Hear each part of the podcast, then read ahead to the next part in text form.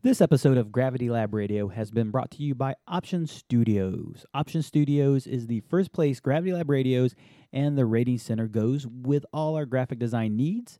Uh, they've actually done a lot of work for people throughout the sport, throughout the industry. They've worked for uh, most of your big name manufacturers and your brands. A lot of you guys and gals know of Option Studios because they make these super dope fly pro jerseys. You see them all over the place. Companies like Performance Designs, um, Infinity, Velocity Sports Equipment, Apex Base, they're all using uh, Option Studios jerseys, the pros jerseys, pro jerseys, but they're best known uh, originally for their graphic design and all the work they do. They don't just do pull up cords. You've heard us talk about that. They don't just do wind blades and things like that, but they do all sorts of work inside the skydiving industry, also outside the skydiving industry. If you are into trade shows, we have the PIA Symposium coming up. And if you're checking that out in Dallas, a lot of the backdrops, banners, uh, table covers you'll see there were made by Option Studios. So it doesn't matter your industry, doesn't matter your business. Check out pullupcords.com or optionstudios.com. They can make you backdrops, they can make you banners. They are a one stop shop for your graphic design need. They've designed letterheads, business cards, you name it for Gravity Lab uh, Radio and the Rating Center. They have done it for us give Camille a shout out there, office at optionstudios.com. She is the brains behind the operation. She will take good care of you. And then Adam Buckner is the uh, principal and the artist. So he's the guy who makes it all look good. She is the gal that makes it happen. We are also brought to you tonight by the Good Guys Detailing. The Good Guys Detailing is a mobile detail shop. They also do have a location based out of off, uh, Austin. Austin. Woo, words today. Based out of Austin. Uh, they have, as you've, you've heard us talk about it, they do a lot of cool things mobile detailing, mobile car washes anywhere throughout uh, the Texas area.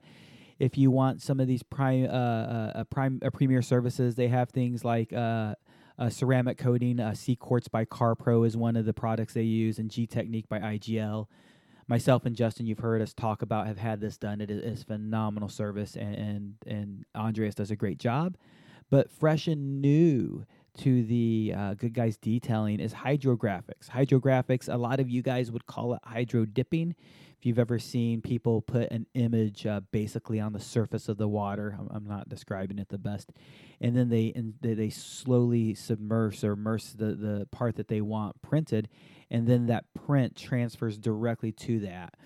I've seen them used for car parts, RV parts. Uh, I say RV, excuse me, ATV parts, uh, helmets, skydiving helmets. We see them put on a lot and Andres can do this on shoes, helmets, guns, you name it, they can do it. Uh, prices start at $120 for your skydiving helmets. But remember, they've got to strip that helmet down. They've got to strip the parts off. They've got to go ahead and get all that thing prime and uh, sand, or not prime, but sanded and clean to make sure it's going to take everything prime and a good base coat, and then do that that transfer.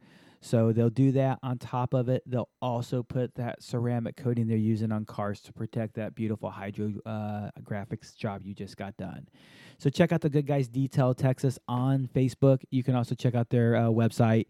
Tell them Gravity Lab Radio sent you, and if you're getting any of those premier services, they will knock a nice little chunk off your bill, including the ceramic coating uh, for your vehicle, that C Quartz by uh, CarPro. They'll go uh, $700 just for the month of November. November's almost over to my Houston homies and my Dallas homies. Give them a shout out. One last request to you guys and gals. You're very loyal, faithful listeners to the podcast, or you would have skipped all the ads by now. I really appreciate you guys listening, giving love to our sponsors, to our supporters, the people who make this show possible. Please continue to listen. Also, share this with your friends. Share it on Facebook show your friends how to download the podcast. Many of your friends know we exist, but they only watch, they never listen. And, and, a lot of our friends are just now realizing it and, and they seem to be enjoying it. So teach your friend, show your homie how to download this. Stop right now before you listen to this wonderful uh, episode and show a friend how to download it. Show them your favorite episode and get them hooked on Gravity Lab, man. Help us grow the bigger we grow, the more guests we get, the cooler folks you get to hear from. And I really can't wait to continue learning from some of our heroes and some of our friends. Tonight we had Brooke Ray Dawson, good old country name right there, on the show. Jump Package Girl from Canada came to jump her ass off all year long in Spaceland Houston. She takes the uh, more of a vacation skydiving approach than jumping as much as you can. So she's only going to make like 700 jumps this year. Still tons of jumps, but did a lot of traveling and trips throughout the U.S. as well. So enjoy the show. Enjoy Brooke. Phenomenal human being, phenomenal stories. Thank you guys. Enjoy the show. I'm the target of a meat missile going 150 miles an hour plus. That got really exciting all of a sudden. I'm doing canopy safety. Um, I drive like an Asian, so I don't know if it's the most appropriate thing ever. I'm killing it. Utah, give me two. You're listening to Gravity Lab Radio, hosted by DJ Marvin and produced by Nicholas Live. Have we talked about skydiving the whole time?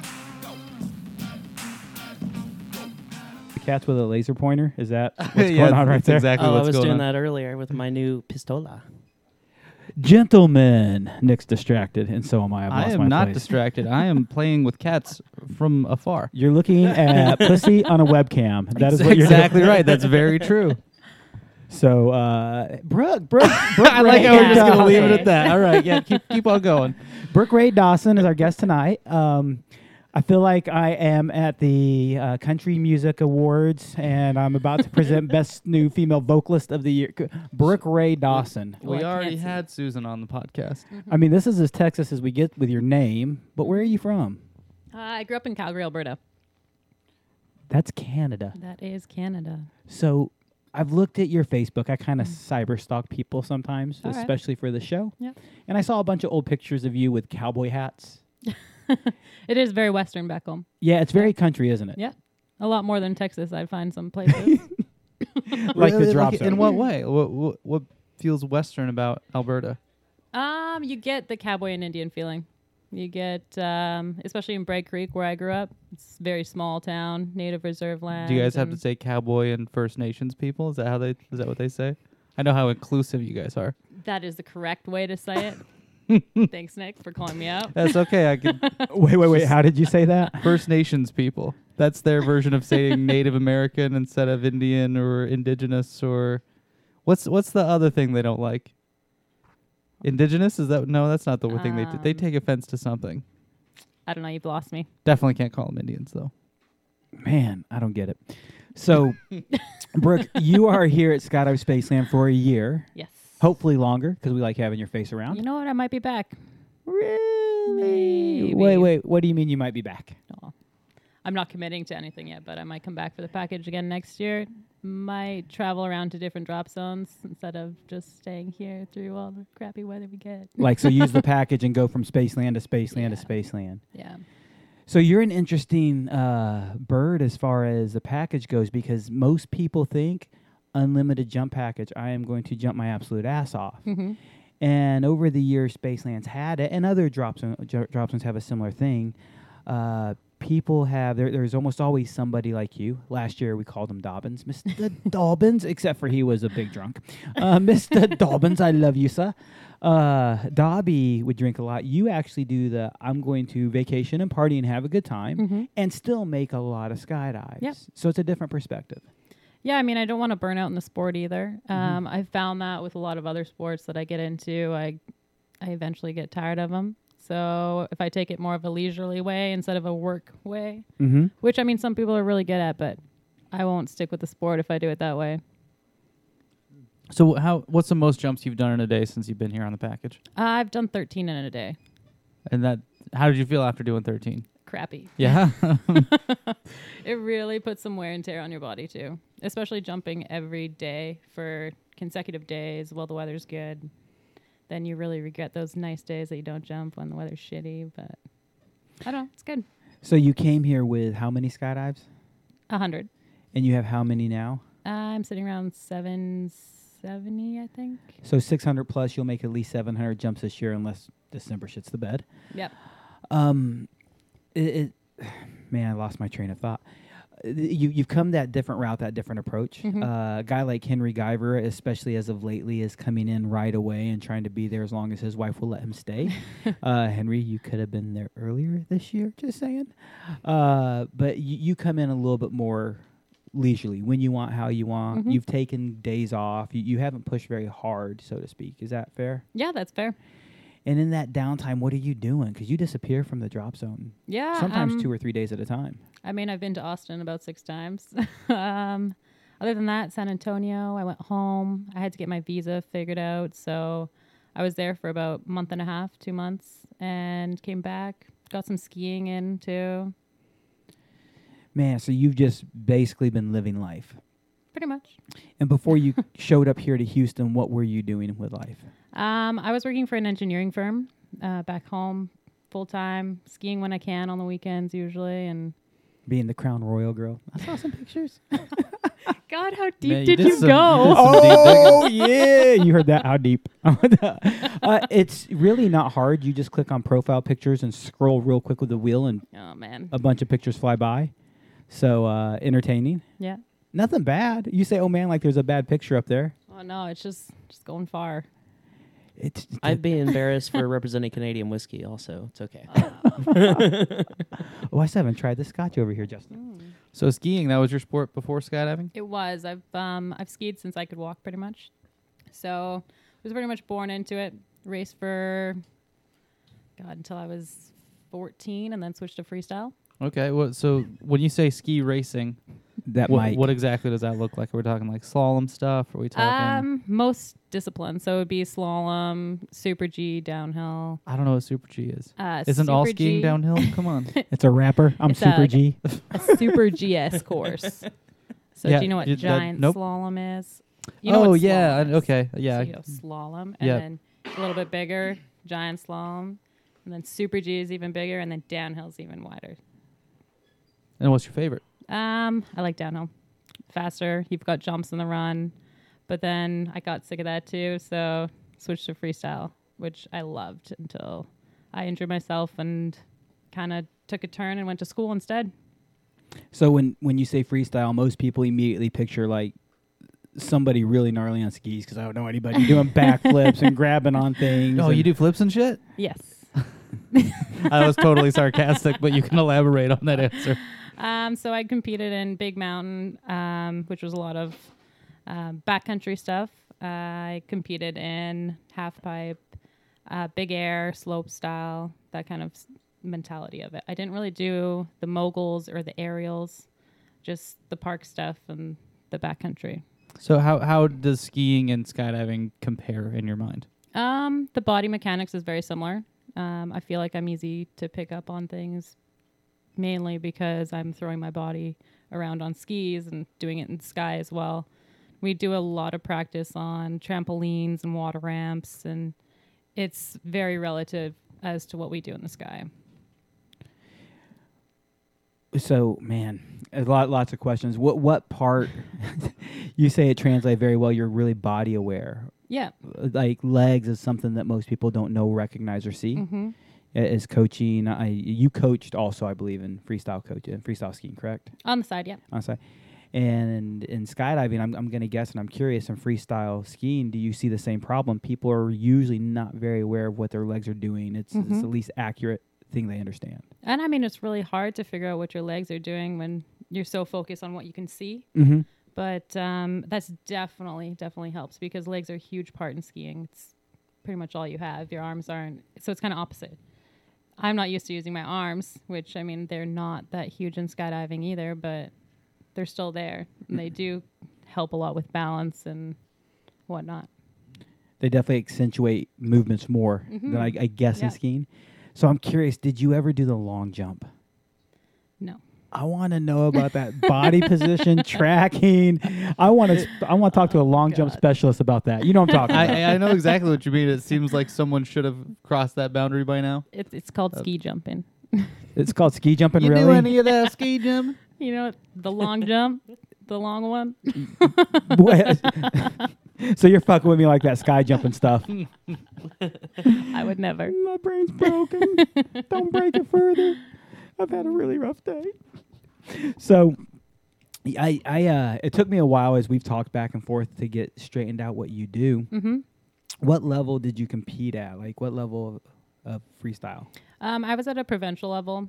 Um, nothing crazy, but I don't know. I just kind of got sick of it. Like I said, I would get sick of skydiving if I did it every single day. And you wake up and ski and you do dry land and you do all the training and even in the summer you're going to glaciers and I mean it's awesome. It took me a lot of really cool places and I'm really thankful that I had skiing, but I really I fell in love with skydiving when I started, just like how I loved skiing when I liked it. So you had this huge passion. Eventually, you you found skydiving. What brought you to our sport? Um, I did my last tandem with my mom, and she finally agreed to let me go and take my course. And from there, taking the course, I that made me really realize that I loved it. And it was almost like it's not chasing adrenaline, but it's chasing like a new drive. So is it your last tandem with mom. Mhm. How how many tandems did you have? Four. Okay. What uh, was there a, a reason you went and did that first one? Um, the first reason was actually a ski trip. So, um, where was I? I was in California, and we went, and my coach actually signed me off. Sorry, mom. but uh, he signed me off, and I was actually a little bit underage when I went, and So what do you mean signed you off? What does that mean? I Signed the guess waiver. a parental guidance. So I'm sure your coach had guardian status on that trip. So a guardian or a parent can sign the waiver. Mm-hmm. For a tandem? Yes. So a legal Just- guardian. Just not on a ta- uh, Sigma. No, tandem i- a system. legal guardian. So imagine I'm taking this young lady on a trip. How you doing, girl? And she gets It's hurt. getting creepy. Okay. I got to be able to take her to a hospital and make decisions for her life. sure. Yeah. So I have the ability to execute any decision for her life I want. How you doing? Yeah, I got girl? you. Uh, including say you can go skydiving. You you can risk your life. I, just uh, didn't know that with tandem skydiving systems, I thought everybody had to be 18. oh So he back in the day you could do it with a legal guardian. I'm sorry that age has changed over the years. Okay. Yeah, it was a while ago. You don't seem old enough for that, but keep going. How old are you? Twenty eight. She's old enough for it. Hmm. That companies were still doing it. Interesting. Okay. Yeah, at that point I think Well- it was argued if it was legal or not, but companies were still doing eight years It was Companies today are still doing it. Hmm, interesting. Yeah. So you're 17, are we going to say? About that. yeah. Okay. So uh, how long from then until you went through your course and started being a real skydiver? So, oh god, it was only about a year and a half ago. Um, I had my last tandem, and then a month later, I had gone back to California and booked the AFF program. So went there, got my license. What what drop zone? It was at Skydive San Diego. Okay. Yeah, um, some pretty awesome coaches there. San Diego. yeah, With vagina. went through the course there. Uh, took about 10 days with weather. And then I was also driving my mom's car from Phoenix back down the coast to home. So I kind of made it into a trip, and a girlfriend came with me, which was, it made it really fun. Um, and then came back and got my A license CSPA. So I got just the solo jumping part and then the A license back when I got home, um, along with the B license, and then came here, got the D license in a week. That's the Canadian, yeah. right? So Because you just got your USPA license, if I remember Yes. correctly. just switched everything over, which is why I did the canopy course with DJ. Ah. Yeah, that was fun. Um, so fun to have somebody in that course you actually know and can fuck around with. yeah, really You- fun. It uh, yeah, poor Brooke. She's like, I'm the only one he knows, so I talk so much shit to her the whole time. Um, you really seem like you have fun with it. Don't I did. don't play. No. Okay, I did. and thank you for a, a lot of cool people in that class, but having somebody I knew closer, um, it, it just makes it a lot more fun. Yeah, you're welcome. So and, and it's better than looking at you in class. That's the goddamn truth. God damn. so now you've got your USPA license. You were saying. Um, I actually did the D. Um, You did I the got D. I got the D. You got the yeah, D. yeah. Sick. Did it Um, burn? It's not it's not common that creepiness comes back this way to this direction of the couch. Usually it's going that way. Yeah. All right, so so you had a hundred jumps, and how how long did it take you to get those hundred? Um, that took me about half a year. Okay. Yeah. How do you hear about the jump package? The jump package I actually heard about through a friend back home. Um, he was supposed to come with me. Eric Lyons. Mm-hmm. What's up, Eric? Hey, Eric. Um, unfortunately, he had a bit of an accident the week before we were supposed to leave, and didn't make it this year. So he's actually planning on coming and living in my trailer for next year's package. Oh, nice. Yeah, Awesome. If I don't come back, then I'm You- gonna have to kick him out. You know, rent that out for uh, I don't know how much a month you got to do to make up eighty eight hundred dollars, but there you go. Rent Save it out for the that much. There you go. like, uh, you could stay, but hold on. Got a calculator there, Justin? Yeah. What's this cost? Um, yeah, Eric was supposed to come out. He uh, Mhm. he had it on Facebook. He hurt himself in a landing while traveling Yep. and in Cuba. Yep. And had a difficult time getting back home to Canada. Very difficult, but um, he's doing really well. He actually friended me right before he started this whole process of coming here because he wants to get his ratings. Mm-hmm. Uh, it was very easy to follow his journey on Facebook. He's he he is a poster. Like Yep. you know, thankfully not a lot of drama and bullshit, just information, just what he's doing. Yep. Uh, and he, he hit me up and said he's on his way back. Mm-hmm. So, um, it just flopped down like Went that. limp. It It happens when you get older. Man, son of a ba- I- Hey, this is just an interesting point. the patent uh, went out on Viagra. What? what? All right, let's not go back. Ben Nelson. So, um, how how many jump package members do you see in a in a you know year that don't go through some sort of course with the rating center? Because it seems like whether it's a coach course, a canopy course, or an instructor course, Man, if since you add canopy course to it, that raises the numbers a little bit. But I would say with just ratings, um, somewhere probably around 70, 75% of jump package members that's do not bad. do come. Um, uh, quite frank, uh, quite frequently, I'll hear from them before they show up and say, "Hey, my goal is to work in the sport. This is the direction I'm headed. I'm going to come there, get as much jumps as I can, train at the rating center. Can you help me find a position or direct me for a job after that?" And the answer to the last part is, is I can help, but I can't promise you anything. I don't do job placement. I'm not good at that. Um, but I, I can usually find a friend who needs somebody and, and at least make some calls. So it's it's been cool. I get to meet a lot of people. Brooke, have you done a course yet? Nope, because you just got your USPA license. Well, you I did the know. canopy course, right? I did the canopy course. That's that true. counts, right? That's true. Are you actually planning on doing any of the? Ra- don't do them if you don't want to. This is not talking you into it. Do you, are you planning on this? Some? Um, I would love to. I don't think it's going to happen this year. I'd like to make as many jumps as I can until I leave, and then um, make come back next year and take some. See how I feel. So w- when you decide to do the jump package, Mhm. uh, did, did you have goals in mind? Um, my goals were mainly double double the amount of jumps. I'd So- be happy. F- so f- you just wanted a hundred? No, no, no, no, you're no. Oh, Seven- double the amount Double to break even. Okay, I got you. package jumps. Okay, yeah. I got Isn't it like three fifty? Three three fifty two. Yeah. Yeah. Three fifty two. So you need uh man, only a few more. You're Yeah. gonna make it. Yeah. So, I mean, with that number, I'll be happy. Um, it was mainly like a year away, year away from everything. A little break. I've lived in Calgary my whole life, so it's uh, it's nice to get away. So I think for for most people, if you just said, "Hey, uh, next week you're gonna quit your life, go move to another country, and live there and be a you know a skydive bum or a ski Mhm. bum or whatever, whatever for a year," I don't know that a lot of people would be able to just to drop all that and do that. And I got How- that reaction from a lot of people too. So my, and Mhm. my question is just how how did you make that work?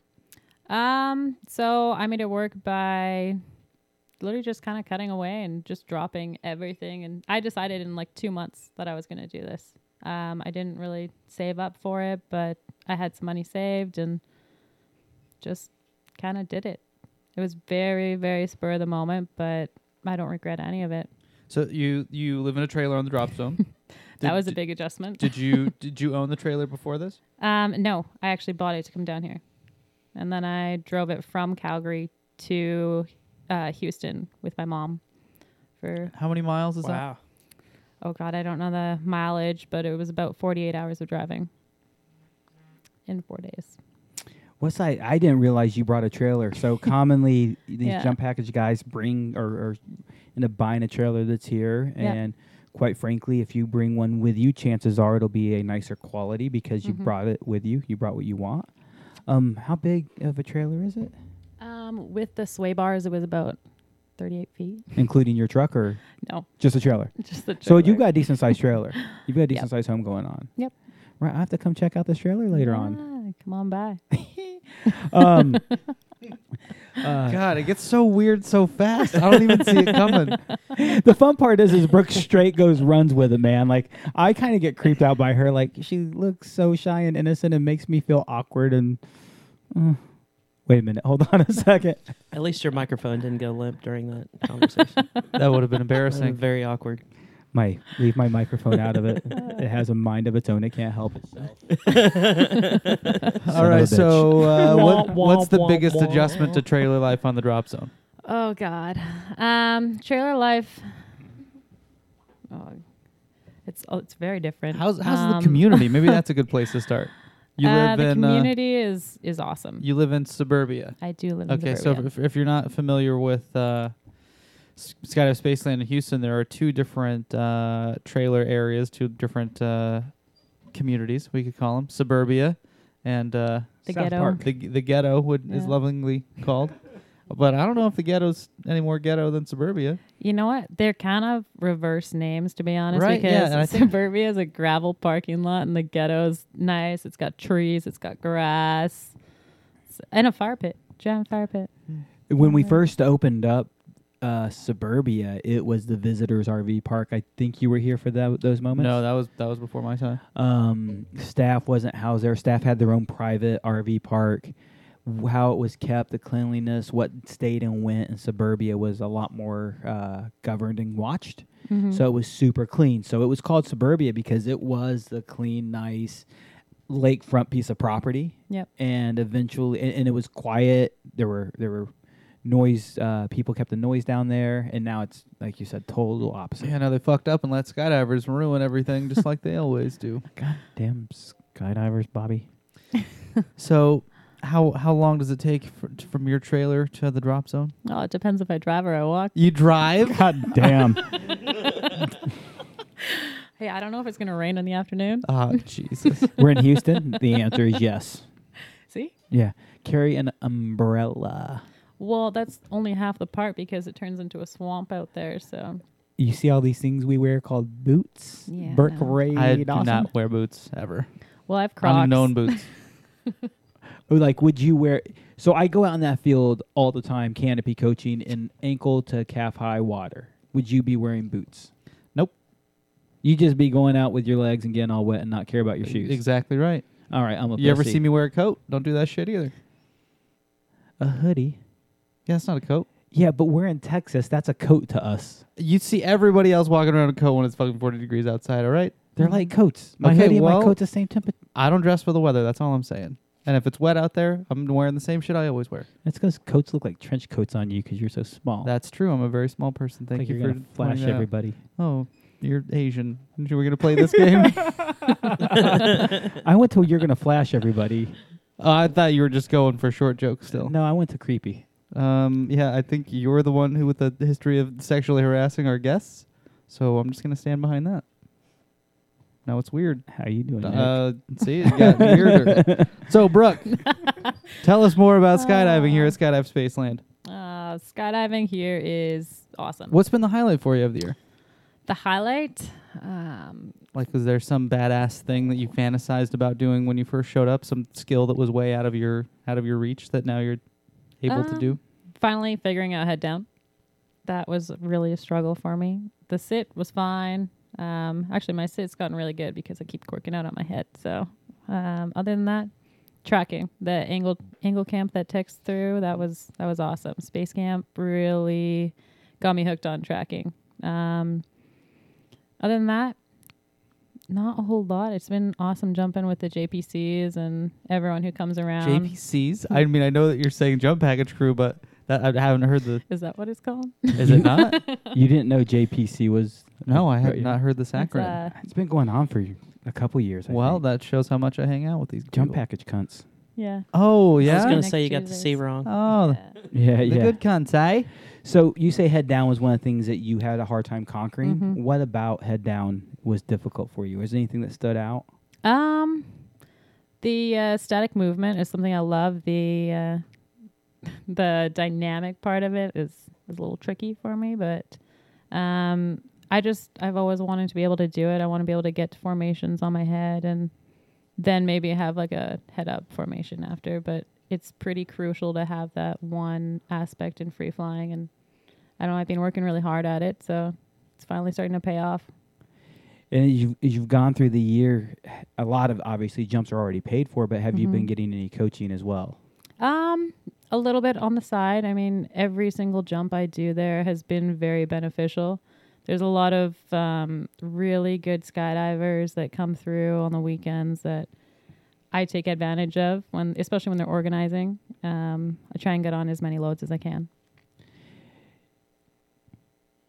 So I I, I want to ask about angles as well, but coaching is what you just mentioned. You, Mhm. did you come with any expectation of hiring or getting coaching while you were here? Um, not really. No, um, I haven't really had to even do that to be honest, because I find every person that I do jump with is usually better than me, or in some way can teach me something. Even someone who's not as good as me, I end up learning something about myself. I, even if I'm chasing them around the sky, learn to drive better, learn to slow down, speed up. Every single jump has been really beneficial. So you talked about participating in space camp. Mm-hmm. Uh, for someone who doesn't know what space camp is, you want you want to talk a little bit about that event? Um, Space Camp, they bring, well, Tex organizes this and he brings in a bunch of awesome, awesome people. Um, that, uh, like I would uh, have, I had Mumphy, Carlos, and Tex over the three days, and there were about six people in a group, and it's, I think we got 23 jumps in three days, which was awesome, all fully coached. Um, they're going to debrief you after everything, and I went from being a terrible angler to actually being in my slot all the time by the third day, and I, it was very, very beneficial. It was some of the best coaching I'd had since I've been here. So, uh, are, are, have you set new goals with all the progress that you've made this year of, of new stuff that you want to? Um, for goals, mm, kind of. Um, I'd love to be on some sort of like provincial record. Yes, I'm talking Canada. so I had to think about it earlier. Provincial means in an area in Yeah, in Ori province. province, yes. Yeah. So like a state record for us might be Yes. equivalent. Yep, essentially. Just because earlier, I, I don't know if you saw, I got lost earlier when you said, I was like, provincial. Okay. Took me a while. Yeah, we are getting a tunnel in Calgary too, which um, I'm planning on taking It's advantage pronounced of. Calgary. Calgary. No, I know I'm from there. Are you quoting something or just no, making I'm sure just being an asshole. Okay. That's how you tell when someone's from Calgary and when they're from Calgary. They're not actually from Calgary. Oh, is that true? I Yeah. just wanted to say it like that Yeah. because I'm an asshole. No. So when's that? When's that tunnel opening up? Do you know? They haven't given an exact date, so but with hopefully uh, like six months or so. Do you know uh, what sort of tunnel it'll be? 14 footer, 12 footer? They're not gonna do a stupid 12 footer, right? I hope it's a 14 footer. It's got to be. It's very small details. I haven't heard too much on it, but The uh, the, the CEO of iFly, uh, I guess it's been about a y- almost a year since they they put this new guy in, and he was not a skydiver, was not a tunnel flyer, but he's been uh, uh, one of the biggest voices in the whole company about hey, if we want this whole thing to be successful, we Mhm. need to turn tunnel flying into a sport. Yep. Like the, the first time flyer pool is going to run out at some point, uh, and and now who's gonna who's coming to the tunnel? So Mhm. he's been uh, pretty loud in uh, communicating he doesn't want any more of those 12 foot tunnels around because they are essentially first time flyer machines. Hmm. The wind's pretty strong in the net, it diffuses right away, and even when people are flying vertical, the let's say you're flying head down, the wind that your head and that your feet are experiencing can be pretty different. Mhm. And so he doesn't want to do any more of those. So I'm I'm really hopeful that they just stop doing them. Because if I travel someplace and there's a tunnel, I want to go check it out, and I don't want to fly in any of those 12 foot tunnels because I've heard they're terrible. Well, Utah's a 12 foot tunnel, right? Yeah, but it's a recirculate. Well, Mhm. uh, I guess the the 12 foot ones are round, and they do recirculate, but because of the shape, the air is just really inconsistent, and they're very short. Mm-hmm. So, uh, not that most dynamic moves, you're not really going all that far above the glass for the most part, anyway. Mm-hmm. But uh, it just seems too small. looks too small. Wa- watching people like you can do two way dynamic in it, it's all right. But trying trying to do four way dynamic in there is just it just doesn't seem big enough. Yeah. But true. the the Utah tunnel is it's one of the older tunnel designs. It's the octagon shape. It's got Mhm. the old kind of plexiglass sides. It's not the nice round glass like we have on all these new ones. Yep. But uh, as far as just going and learning solo skill, that's the place. Mm-hmm. There, the prices are are really great. Yep. I think it's the least expensive tunnel in the in the in the states right now, And they've got awesome coaches. and they've too. got extremely great coaches. Mm-hmm. So if you're just gonna try and go figure out, you know, static head down, or you want to go figure out how to how to carve by yourself, it's a good place to do that. Mhm. But as far as flying with other people and trying to, you know, get better uh, better group skills, more experience flying with a group, and breaking up the the price of flying in the tunnel between a few people that you're also getting more comfortable with. Yep. Um, I I would do a different tunnel, just because size matters, you know. So out of out of curiosity, you say Utah's got those better prices, and historically that's been by far true, at least domestically. Uh, the new CEO and the new things that I fly, the prices are going down for They return have brought flyers. the prices down, and coaching is included for all of the level one flight skills. So any belly skills, you can just buy tunnel time, and that you're also getting the the instructors coaching in that in that time. But the moment that you flip over to your back and start learning any of the level two stuff, then uh, then you got to pay for coaching. Okay, so the so realistically, I, I don't know. I'm trying to figure this out.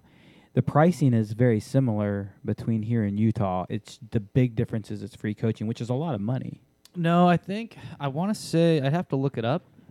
I could even, in fact, do that uh, to see what the price of a coached hour is in Utah and what it is here. Mm-hmm. I want to say it's probably with the prices just coming down. It's probably still like nine, nine fifty an hour or something like that. Well, And here, I- here, Yeah. I mean, at a corporate iFly tunnel, Yeah, yeah. any of these nice round recirculating fourteen foot glass air conditioned tunnels. They're so nice. we're spoiled as shit. But uh, but I'm pretty sure Utah's like seven. I want to say it's like seven forty coached or something like that. Let me look it up. Here, you talk for a minute. I'm gonna find it. So as as you're doing that math to me, it's about a two hundred dollar difference if that's accurate, which is back to it's about the price of a coach. Right. I mean, but if you're gonna do ten hours, That's huge. it's gonna add up. no, no, even one hour, two hundred dollars is huge. Uh, so what I'm figuring, what I was trying to figure out is how much is is that price difference for a new flyer? But gosh, you're Okay, not. I gonna got the ch- numbers here. Seven eighty for one Uh-huh. hour, Yeah. thirty seven forty five for five hours, and sixty nine ninety for ten hours. So that's six ninety nine an hour coached, if you buy ten hours. Seven hundred dollars an hour coach. Yeah, And here you said it's about nine fifty. I think. So it's about two hundred dollars plus or minus. two hundred dollars an hour. So if you're gonna do five hours, you're saving a thousand dollars. So minus the cost of a plane ticket, let's just say a plane ticket's five hundred bucks. Um, then you got five hundred dollars for. Gosh, they have a. I don't know if you'd call it a hostel. It's like a they have a, a, a house that the guys, the coaches from the tunnel own. That uh, is kind of like a. Not a hostel. What's the fucking word I'm looking for? Airbnb. Kinda, yeah, Mhm. kinda. But it's uh, that they have it there for for people there to to participate in tunnel camps. And it's newly renovated. There was a gal there named uh, Dawn, Dawn Blood. I don't know. knew Dawn. Yeah, you know Dawn? Yeah, she was a she was a belly jumper at the drop zone when I started. I was her AFF evaluator once upon a time. Oh, really? yeah, dude. Uh, did not realize it. Super nice lady. I know once she had a house where you could show up. And Yeah, she had basically a bunk room in her house. Yeah. she was charging people like ten bucks a night or something ridiculous. It wasn't even direct access to her house. You used like another door with a key code punch. She's like, "Yeah, here's the punch code. Go in the house," and uh, gave everybody easy access and kept her privacy. That's it's pretty cool. People are doing that shit. Um, man, I know it's off the topic of Brooke, but what about that? Is it Poland that they're doing this super crazy? Yeah, Tex just did a Poland trip, and I I think that they, I don't remember what the numbers are, but they, with when they do these special events, these camps, they pay for your flights and they pay for your stay, and I think it includes food too. It's got activities as well. Tell me what you know about it. Sounds like you've done some homework. No, he's he's exactly right. It's just What's the price? that I don't know. You're disappointing me, Blondie. I know. Sorry. Sorry. Sorry. I- Sorry. I'm- Hey, I'm when she sure I says Ben, say Ben. How have you been? ben, Nope, not like Ben Nelson. Like, how have you been? Say that. how have you been? There you go. When she gets that Ben, it, the Indian comes out of her. No, the Canadian Indian. I'll go back to drinking my scotch. So do you have plans to participate in any of these tunnel camps? You want to spend a Um, big chunk of time anywhere? I think down the line, I was looking actually at Utah. Um, That's where I'm from. Not a big deal or anything. yeah, I know. um, Calgary, Utah. Yeah, thanks. You're Calgary. really fucking up my lies Calgary. over here. Calgary. Justin. Calgary, Utah. That's where they're all Garys and they're all married to a lot of women. I don't get it. It's a Mormon joke, I guess. I don't Oh know. yeah, polygamy. That's Yeah. that's they don't do that really anymore. there is actually I actually did enjoy polygamy porter though while I was there. there if you go to southern Utah, there are areas uh, like St. George is in the south. It's almost to Arizona. It's kind of right in the corner where Arizona and Nevada and everything come together. But if you go to like a grocery store or something, you'll see you'll, these people come out, and it's like the ladies all dressed in this certain color and style of dress, and their braided hair. Most of them are redheads, just like you, fucking weirdos. yeah. but yeah, it's weird shit. So it still happens in small little nooks in Utah, but Mormon, like modern Mormonism and uh, I wasn't in monogamy all are- like the really small town areas. yeah, like in the middle of fucking nowhere. Yeah. They're still getting away Like with that. shit. Vernal, Utah. Yeah, they bu- they probably they probably do it there. Did you just say a city for real? Yeah, Yeah, Vernal. Vernal's a place. Vernal. Okay, I thought you said Burnwood, Utah, but just No, going for lost. the plane I was working in is an hour away from there in Indian land. Uh, first indigenous people. Did I, was I right on that? Yeah, that, Did I that keep one. up? That's the Indian one. land sounds like a theme Been a theme park for Native Indian Americans. Yeah, that's right. Everybody gets shit faced and throws uh, axes and Rides shoots canoes. arrows. and then they steal all your stuff and kill you at the end. yeah, exactly. I've already you trade been your scalped. life for beads. So, Brooke, about this tunnel camp. Is that a snort? So Guys, my mom might be watching. Hey, I bet you she's a real nice lady. What's your mom's name? Doreen, she goes by Doe. Doe? Doe, Doe. how you doing, Yeah. girl? Oh dear. What's Yeah. up, Doe? Yeah, but her mom's, her, her boyfriend's name is Buck. So we've got Buck and Doe. You're shitting. I'm not. It's awesome. I was about to flirt with your mom, but any guy named Buck, I'm kind of scared of because I think he could Yeah. take me. You should be. His name's Buck. I'm like, I'm gonna die. That just makes me think of John Candy. I'm sorry, Buck. So your Uncle sweet Buck. mom made that long drive all the way down here she with you? She did. She did. What Um, an angel. Yeah, we almost killed each other by the end of it, but I'm super happy she came with me. How is your relay? Do you get along with your mom? Yeah, very, very well. I talk to her almost every day. It's awesome. And I know you and your mom get along okay. Me and my mom's is tight, son. Yeah, yeah. Your mom was so proud you cleaned up that broken glass one day. It's so funny. My mom's only ever watched the podcast one time. The one that you broke last. I knocked it, a wine glass off of there and it shattered on the floor. And I was like, oh, shit. I want to say I've seen your mom's name pop up more than once on the feed. M- Uh, maybe. I don't think so, but I, I've been wrong before. I, I don't know if it's true, um, but I swear I've seen your mom's name pop up more than once on the feed. Just randomly, no comments. Maybe she just clicked on it by accident. Like, oh, that's my stupid son. I don't want to see it anymore. And That's a wise, it. wise move. wise move on her part. So what, what does your mom do? I want to know more about Doe. Um, Doe. what that dough do? that Doe is uh, retired. She and Buck travel all over the place. They've got a winter place in uh, Phoenix, in Scottsdale. Spend a lot of time there. They were just over in Mexico. They're getting a new puppy next week. She's busy. How does mom feel about you skydiving?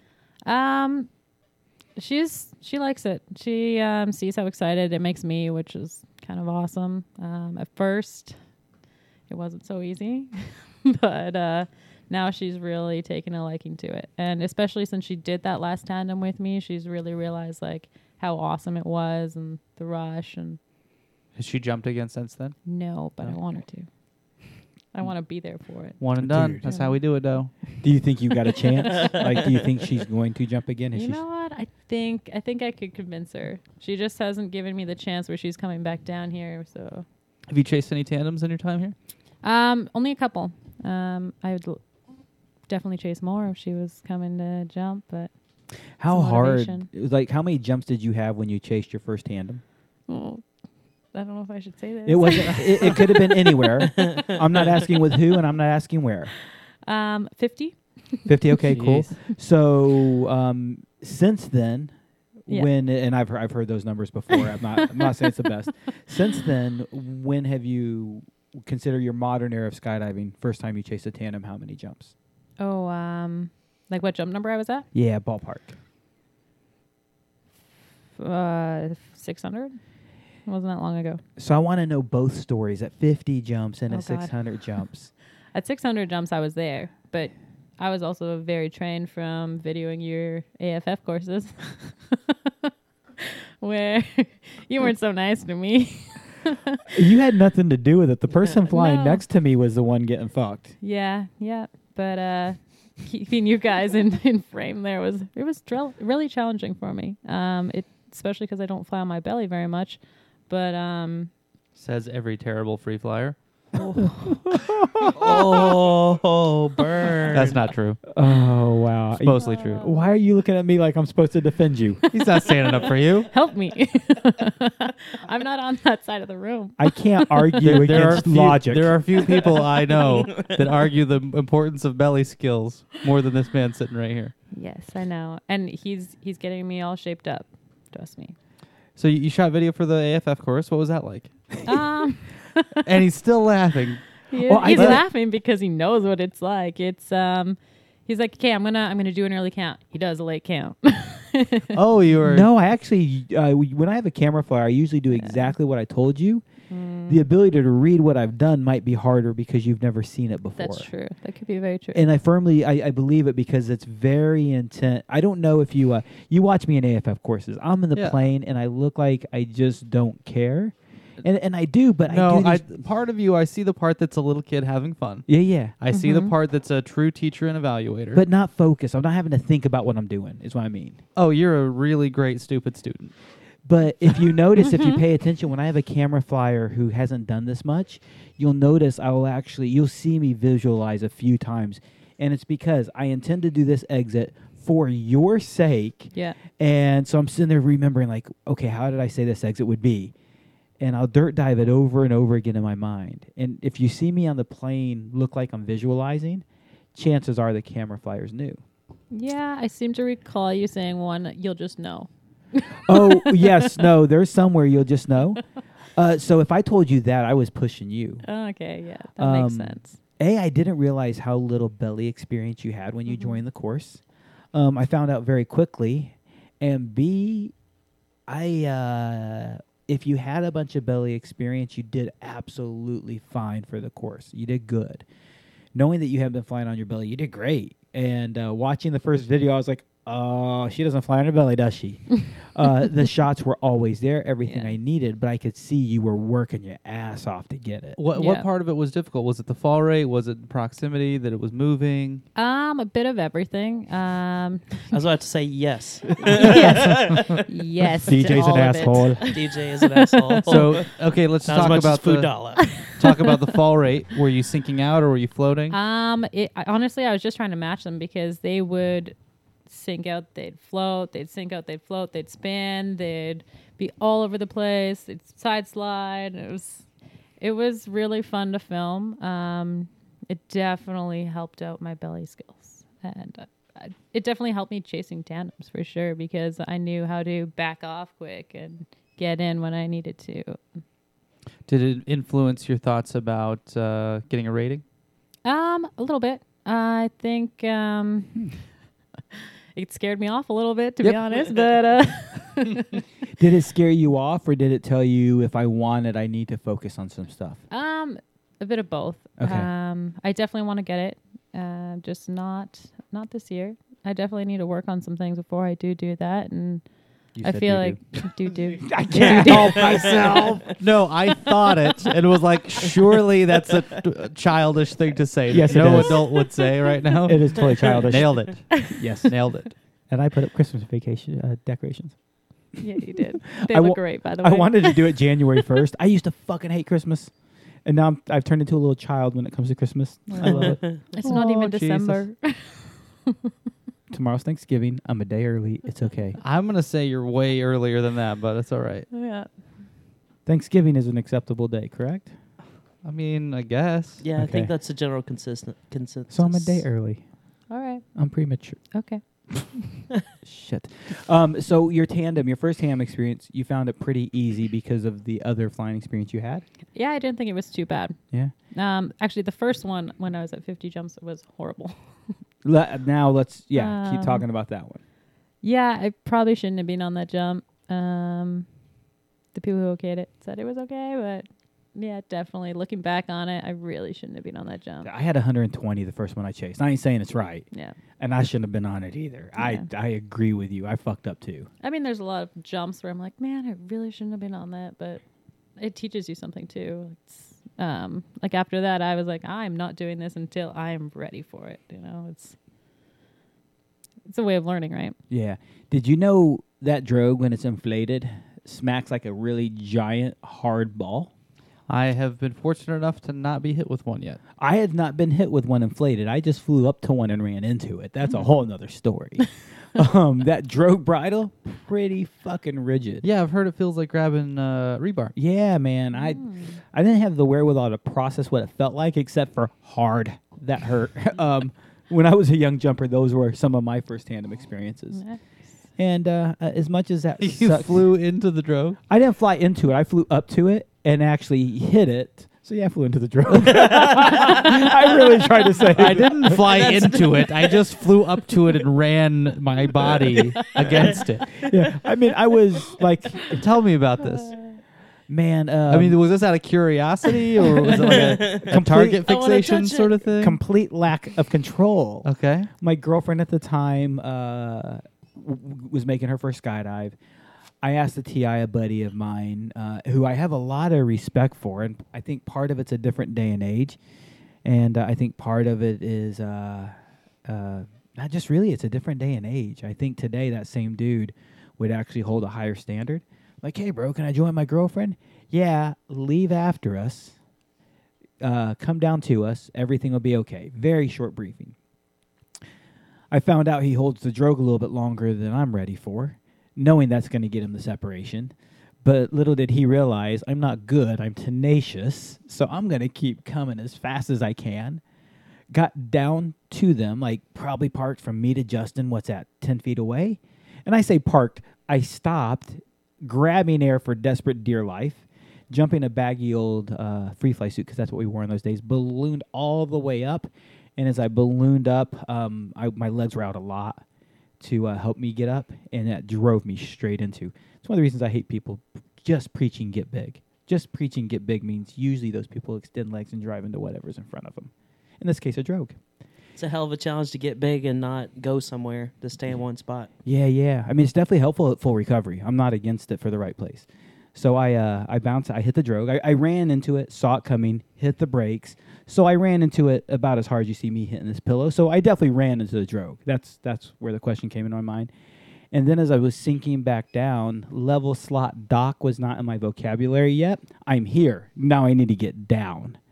As I'm going down, I uh, hit the drogue at some or the bridle at some point, and I say hit. My arms flailing hit it. and- Oh, you karate chop it. yeah, yeah. No, Asian. no, no, no. That's not a karate chop. That's a flail. There was no karate chop. It was my arms wildly flailing trying to skydive because that's how I knew.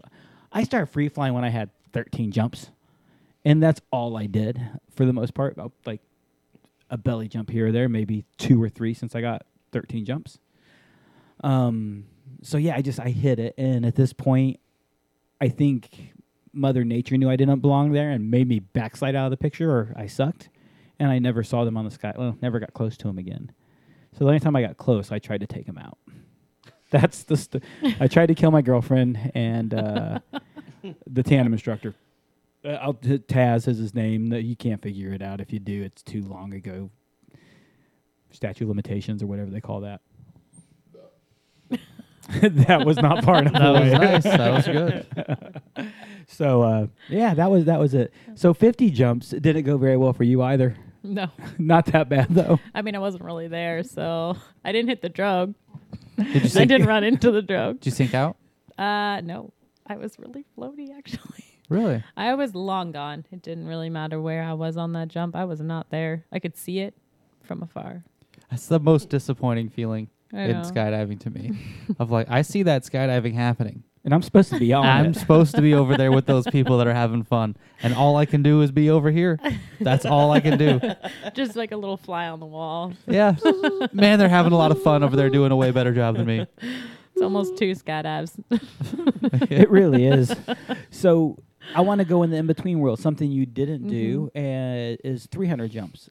Hard to say, but at 300 jumps, had you gone on a tandem, how do you think that would have went? had I gone with a tandem? Yeah, let's say you, you want to go lurk one. Um, probably a lot better, but I mean, a lot of the jumps when I got to Spaceland started belly to free fly. It was a lot of campfires. It was a lot of working on belly, um, but to free fly. The goal at the end of the jump was free flying. Um, my sit was terrible when I got here, but um, So was your packing. I know that's because I paid for packing. you were paying for pack jobs still? Jesus. Yeah. Goddamn maniac. Um, For probably 150 jumps, and then realized how expensive it was getting, and I needed to learn. I did learn before I got there, but I just, it had been so long. Um, we had a full ski season pretty much, and uh, I hadn't packed once. Uh, you- Completely forgot it. You've been on the same canopy for, for the whole time you've been here? Nope, I'm on a 120 now. A 120 what? Yep. Uh, Sabre 2 right now. Sabre 2. Yep. Is that not the watermelon one? No. No, I'm not jumping that one anymore. Oh, okay. Well, I don't pay attention to you. Yeah, clearly. That's good.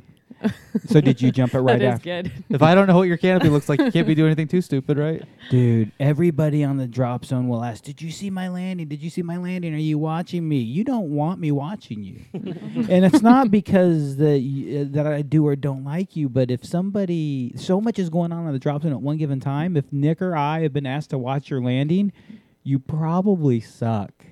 So you don't want us to know what color your parachute is. You know what? I'll take that as a compliment then. Yeah, um, I have noticed your landings even before the canopy course. hmm Uh, so you got down to the 120. Yep. I am on the 120 now. Um, how's that going for you? I love it.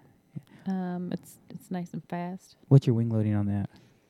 One four. So, fellas, you just escalated her wing loading. You do the math and you know her weight. Skydiver math. Yeah. Sneaky bugger. I got a heavy rig. I wear a lot of weight belts. so one fourish, and Ish, and, yeah. and one fourish in in in a lot of people's eyes, the number you're at is considered a conservative number for your experience level. Yeah, I mean, I it took a long time to start downsizing. Um, when I got here, it was a bit of a downsize, but with the altitude, it hardly was. Um, then when um, I finally decided, which was only a couple months ago, that I would switch, um, I got uh, a demo sent, and it was a 150, and then, or sorry, the 135. 135 and now I'm on a 120 and I've been able to make quite a few jumps being on the uh, jump package when I have the demos and it's a really efficient way to downsize been lucky to do it When you first showed up, how were your landings? that. Go ahead. I didn't know this answer. they weren't the best um not not great I didn't stand them up as much as I would back home I think it's just a very different What's the elevation back home? um 1700 Oh, okay. Not terrible. All right. No, I don't think it's that bad, but um, it, it's a big difference, especially weather-wise with the humidity and the thermals you guys get here as well, and it's a completely different flair. Um, it's not what I was used to. It makes me so happy to fly a cross brace canopy. like when people start talking about, oh, it's bumpy, you know, what's this and what's that. It's like, it was? Man, I felt good. you just cut through it all. yeah, it's just it's so rigid. That must be nice. It it's it's nice. Keep skydiving, you'll find out. So stiff. Ooh. All right, so so how how long did it take you to figure out that flare and start feeling comfortable Um, landing? on uh, the watermelon one. Yeah, watermelon. Uh, okay. Team watermelon. Yeah, on watermelon, it took probably like a solid two weeks to figure out the weather here. Um, and the it was a completely different flare. Yeah, it was uh, a faster flare almost, but I feel like that uh, the S fire when I plane tried to plane it out, it wouldn't it wouldn't plane out here. So it had to be like a one stage flare for me. How know. how old was the canopy at this time? it time? wasn't old. No. No. I th- Ha- have you had that with the canopy where the tail, like if the tail starts to get a little roughed up and the power in the rear starts to go away? Have you had this experience? Uh, dude, yeah. Th- uh, see that picture of Valerie under the switch, the uh, Norwegian flag? mhm. That canopy is in my closet with 4,000 jumps on it, and it's baffed, beat as fuck. Uh, you fl- you lay it down, and it deflates itself. Um, when you flare, it definitely is got less air in it nowadays. It, it, it's, it flares very differently. With your situation, Brooke, I'm very curious because all the things you explained to me Mm-hmm. Actually don't make any sense. Yep. Um, there's some things that make sense to me, but we're at a lower altitude. The air is thicker. We're going slower. There is a more responsive flare. Mm-hmm. Um, various reasons. Um, I wonder how much of it is is just a mental approach, intimidation of a been. new place, overthinking your process. Yeah. It, it definitely could have been. And I think eventually I got used to it. And maybe that's probably it. And um, I wasn't, I had never jumped that canopy either. So it was a completely different canopy for me when I got here. So it didn't seem like it was. Mhm. So uh, wha- one of the reasons I asked the question earlier on is how were your landings, and and now thinking about the mental process. A lot of people show up to the unlimited jump package with a lot, but Mhm. most it seems to show up with very limited jump numbers. Yep. Um, going place to place that changed your flare. Mm-hmm. Whether it was a physical change or it was a mental change, there was a change. There was an issue. Oh, absolutely. Um, do you also think that maybe part of it is I, I gotta go back to Nick's question earlier. How many jumps or how long did it take you to get your hundred jumps prior to here? Uh, about half a year. Oh, half a year. Okay, so you were rare, you were fairly current at that point. Mm-hmm.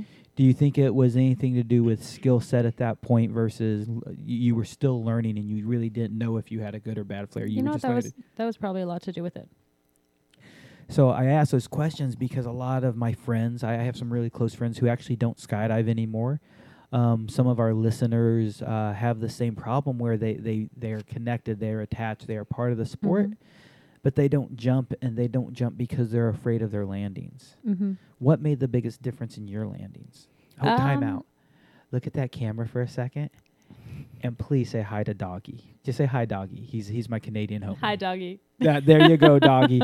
Kyle is my boy. I had that's uh, if Dog, anybody. this has got to be gamer Doggy- bullshit. Oh, for sure, Uh, Doggy's a gamer, dude. God, it's so. And all my gamer nerd friends who, and there's a few of them who watch and listen. No, you can't get shout outs. That was for my boy Kyle. That just specifically. He's Canadian, Oh, and I love my boy Kyle. He went through some uh, self-inflicted rough patches in life. Mhm. Owns every bit of it. Are you it. talking shit about my boy Kyle right now? I am, dude. Because Uh, I don't know if you know about me and Kyle. He's my dog. Dude, he's, he's your doggy. It's doggy. D Uh, no, but we're even W G I. so close that I just call him dog. um, and he's doing good. So I, I really want to give my boy a shout because he. It's good to see my see somebody who has been at the bottom come back to the top. So, um, how much? What what made the difference? Why is your landing suddenly better?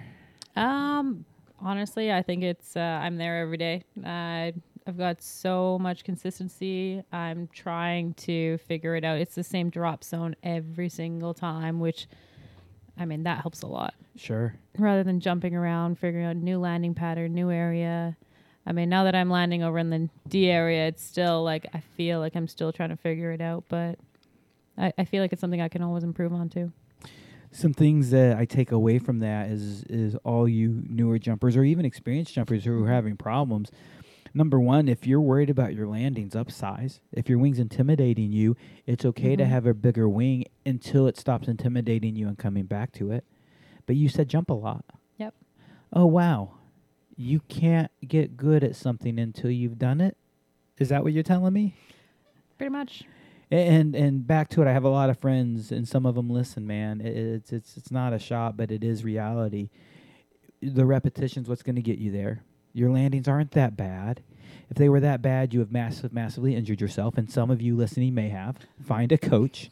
um, I say that because I, man, I had a lady book coaching with me. God bless her heart. Super, super, super nice lady. Um, and then like a week later, like, hey, I'm gonna get coaching X number of days out. Mhm. And then halfway there, halfway to that date, she broke herself landing. I was like, oh my god, I uh, felt so bad for her. Um, so if you, if you are having those struggles, get that coaching right away. But most of you guys and gals, yeah, you're sliding it in. Yeah, you're getting dirty. Yeah, you might be slightly embarrassed, but repetition is what you're telling me was the key. I think repetition is huge. Um, definitely practice makes perfect, right? Yes. No. no. No. Why, Justin? Perfect Makes, practice. no, practice makes permanent. Perfect practice Yeah. makes per- perfect permanent. I get that right? That's how I would. There's so many ways to say it, but practice makes permanent. Yep. Perfect practice makes perfect permanent is a very long way to say it, Mhm. but it is a very accurate way to say it. Yeah. Um, which yeah, you went through a coach course with me, didn't you? I did go through a coach course with you. I'm not sure if that's where I got that that phrase. It's I- it's long before us. I feel like I may have read it in, uh, God, a skydiving publication of some sort, but I can't. I don't recall. It could be. It could be, and it's back. That it's been said It- by many it- people It before may, us. yeah, it may also have been a fitness thing. Now that I think about it. Yeah, I- that's one place I, I hear it come from. Uh, so jumping regularly, jumping currently. hmm Um, canopy skill wise, did you come from a small drop zone, a big drop zone? So I came from a pretty small drop zone. Cessna Uh, nope. turbine. Um, so we had, uh, God, I jumped around a little bit, but there was a King Air. We had a Cessna at a different drop zone. Um, but the King Air was mainly what I was jumping out of. How many jumpers? Which King Air? Um, man, I think we had eight to ten. Okay, so still not a large number of jumpers. No. And how much of adjustment was it for you coming to a place with a little bit more traffic? It was a bit of an adjustment. It wasn't that much more because I mean I had been to Lost Prairie. Uh, I dealt with like boogie traffic and big planes and sky vans and also jumping, learning out in San Diego. So I'd I'd already had like four or five different drop zones I'd been to with a hundred jumps. So. Get yourself another cider. How's that going? I've noticed You something. trying to get me drunk? I've never So hung pushy. around. I've never hung hung around Brooke as she's drank. Yeah, I think you have a cold in that fridge. You know. Um, the thing I notice is as she drinks, her Canadian accent starts to come out more. So I'm kind of really? enjoy- I- yeah. I heard the boogies. Yeah, Yes. the boogie. there were about three or four words in that last sentence where I'm like, "Oh, look, her head's starting to flap and split in half." She's a flappy head talker little now. monster. Flappy head dog. Don't kick the baby. Kick the baby. um, man, uh, while Brooke is doing that, this uh, December first is a Saturday night. Uh, do you know what we're doing December first? Is that going to be a movie night? That is movie night, man. Justin, you weren't here for the decision to do this, so I hope you can make it. Do you I know? saw the post. I couldn't vote in the poll as myself. I didn't want to vote as Gravity Lab Radio for the movie I wanted to watch. why can't you vote as yourself?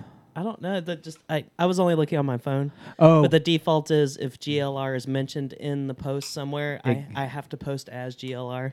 yeah, you have to go to your computer. yeah, to, to, go to the switch those things computer to toggle it. Um, remind me afterwards, and I'll show you some tricks on your phone to because it wants it wants Nick to be like eight different personalities. I'm thinking at given points.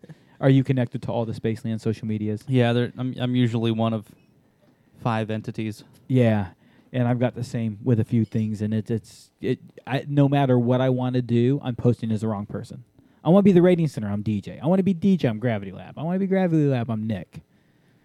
That's what nobody wants to be. I, I, I sign in on my computer as Justin regularly. I, you know, I- it- when it was your birthday and we were here for who who was who was here on his birthday? Oh, when I was hunting? Hank. Yeah. Hank yeah, we was had here. Hank, and it was still logged in to your Facebook. And man, it's been a really long time since I've done anything treacherous to someone's Facebook profile. I was a little bit tempted just because it was your birthday, but I didn't. That's actually why I brought it up. I, I, I wouldn't noticed. have been offended. I would have just laughed. You would have enjoyed it. So movie night is December first. There is uh, go to Gravity Lab Radio's Facebook page. Check out the event listing. It is the only one right now. Uh, right after sunset, we're going to show a movie. Right now, Drop Zone and uh, Point Break, the original, are in the lead. Brooke, which did you vote for? I haven't voted yet. Are you going to vote? I will vote. Yeah. Um, I'm very disappointed.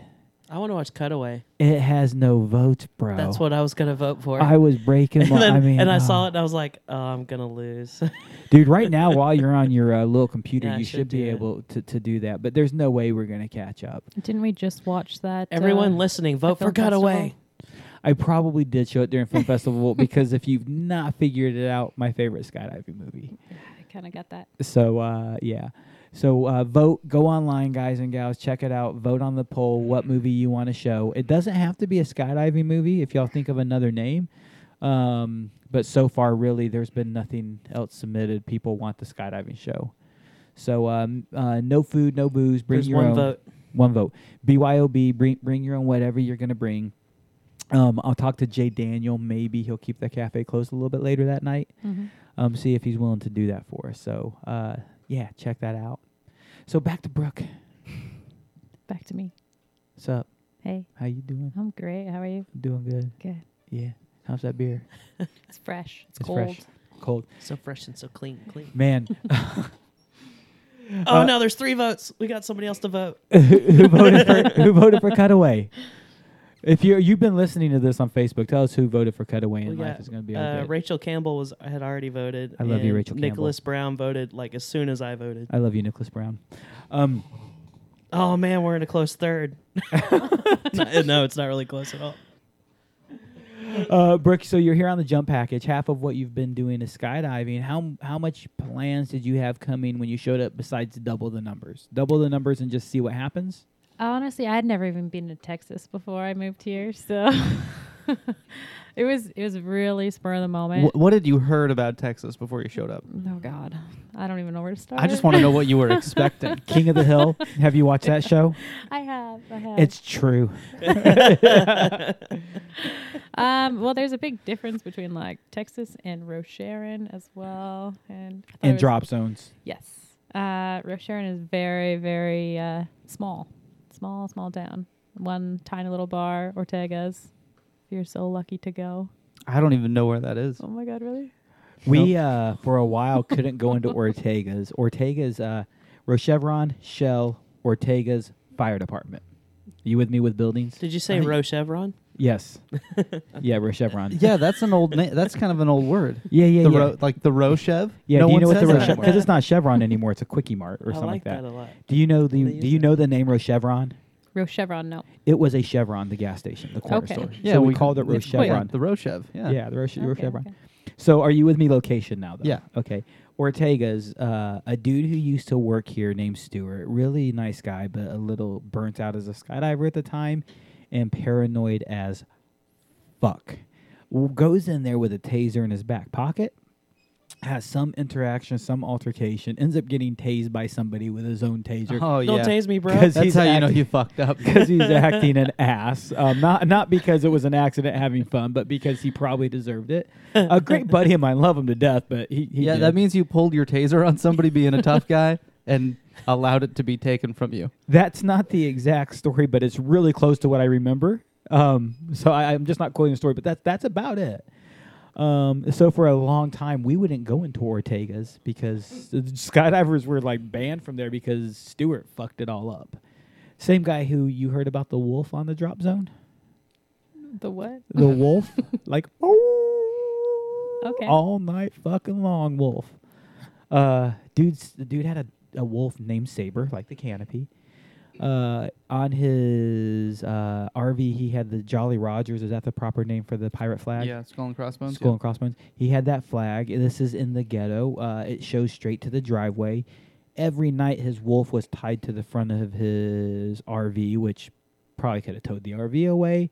Super long lead, had plenty of freedom, but man, what do wolves do all night long? Howl. Fucking hey, dude! And it was right outside my bedroom window. Um, I never minded because you could imagine many drop zones are in the middle of nowhere. So are Cracktown USA's. Mm-hmm. Many drop zones in the U.S. are near crack towns in the same area. I landed in that crack town once. the hoods and woods, woods and hoods. Two dudes rolled up on No. bicycles holding paper bags with 40s in them. It was great. Dude, TJ Langren landed out there one day, and the story goes uh, they wanted to jack him for his camera gear. He was like, "I'm out, peace," and started running as fast as his short little legs could carry him out. Uh, Um, uh, yeah, he had a wolf, dude. There, there was a uh, Dot. Do you know Dot? This story is 100 percent worth it. I saw. I'm sorry. Do you know? Do you know who Dot is? I, I've heard the name, but I don't. I don't know who Dot is. That's Dot, before my uh, time. Greg, we call them Dot. DOT stood for Department of Transportations. He was a ground guy and a loader. So the story goes, the answer is, is he got black eyes, came to work with two dots. He would just never own the story to the rest of everybody afterwards. Um, Dot decides to show Saber one night who the boss is. Like, let me show you, Stuart, how to train Saber. By the way, Saber is one of the most well-behaved dogs of any type I've ever met, and it's a wolf. I mean, it's a straight, legit fucking wolf. Ask ask Will about Saber sometime. And Dot gets down in front of Saber trying to eat a snack and gets on all four like Dot's a dog. Bows his knuckles in so he looks like a bulldog, right? Gets over so his the food's right between his two knuckles. Postured up over it and puts his head up at Saber like, "What the fuck you want, bro?"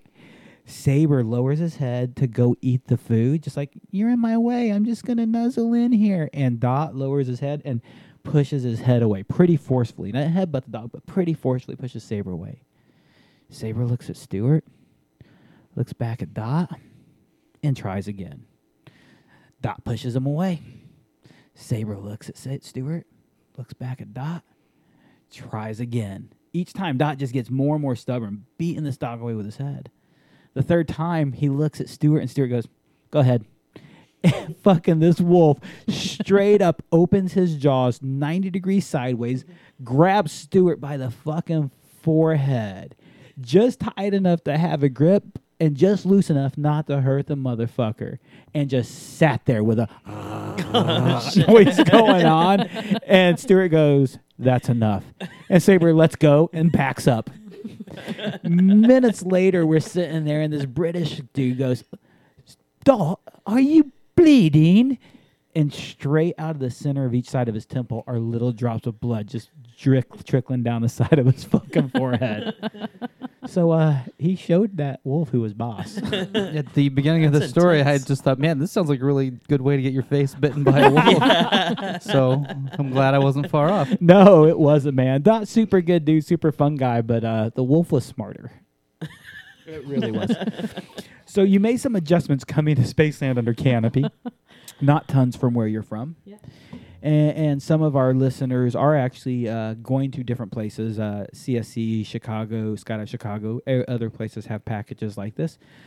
Uh, Spaceland as well. We're not just busier than some DZs because we're a 23 person plane, but often you'll see two planes dropping where you have canopies in the sky at the same time, usually separated enough.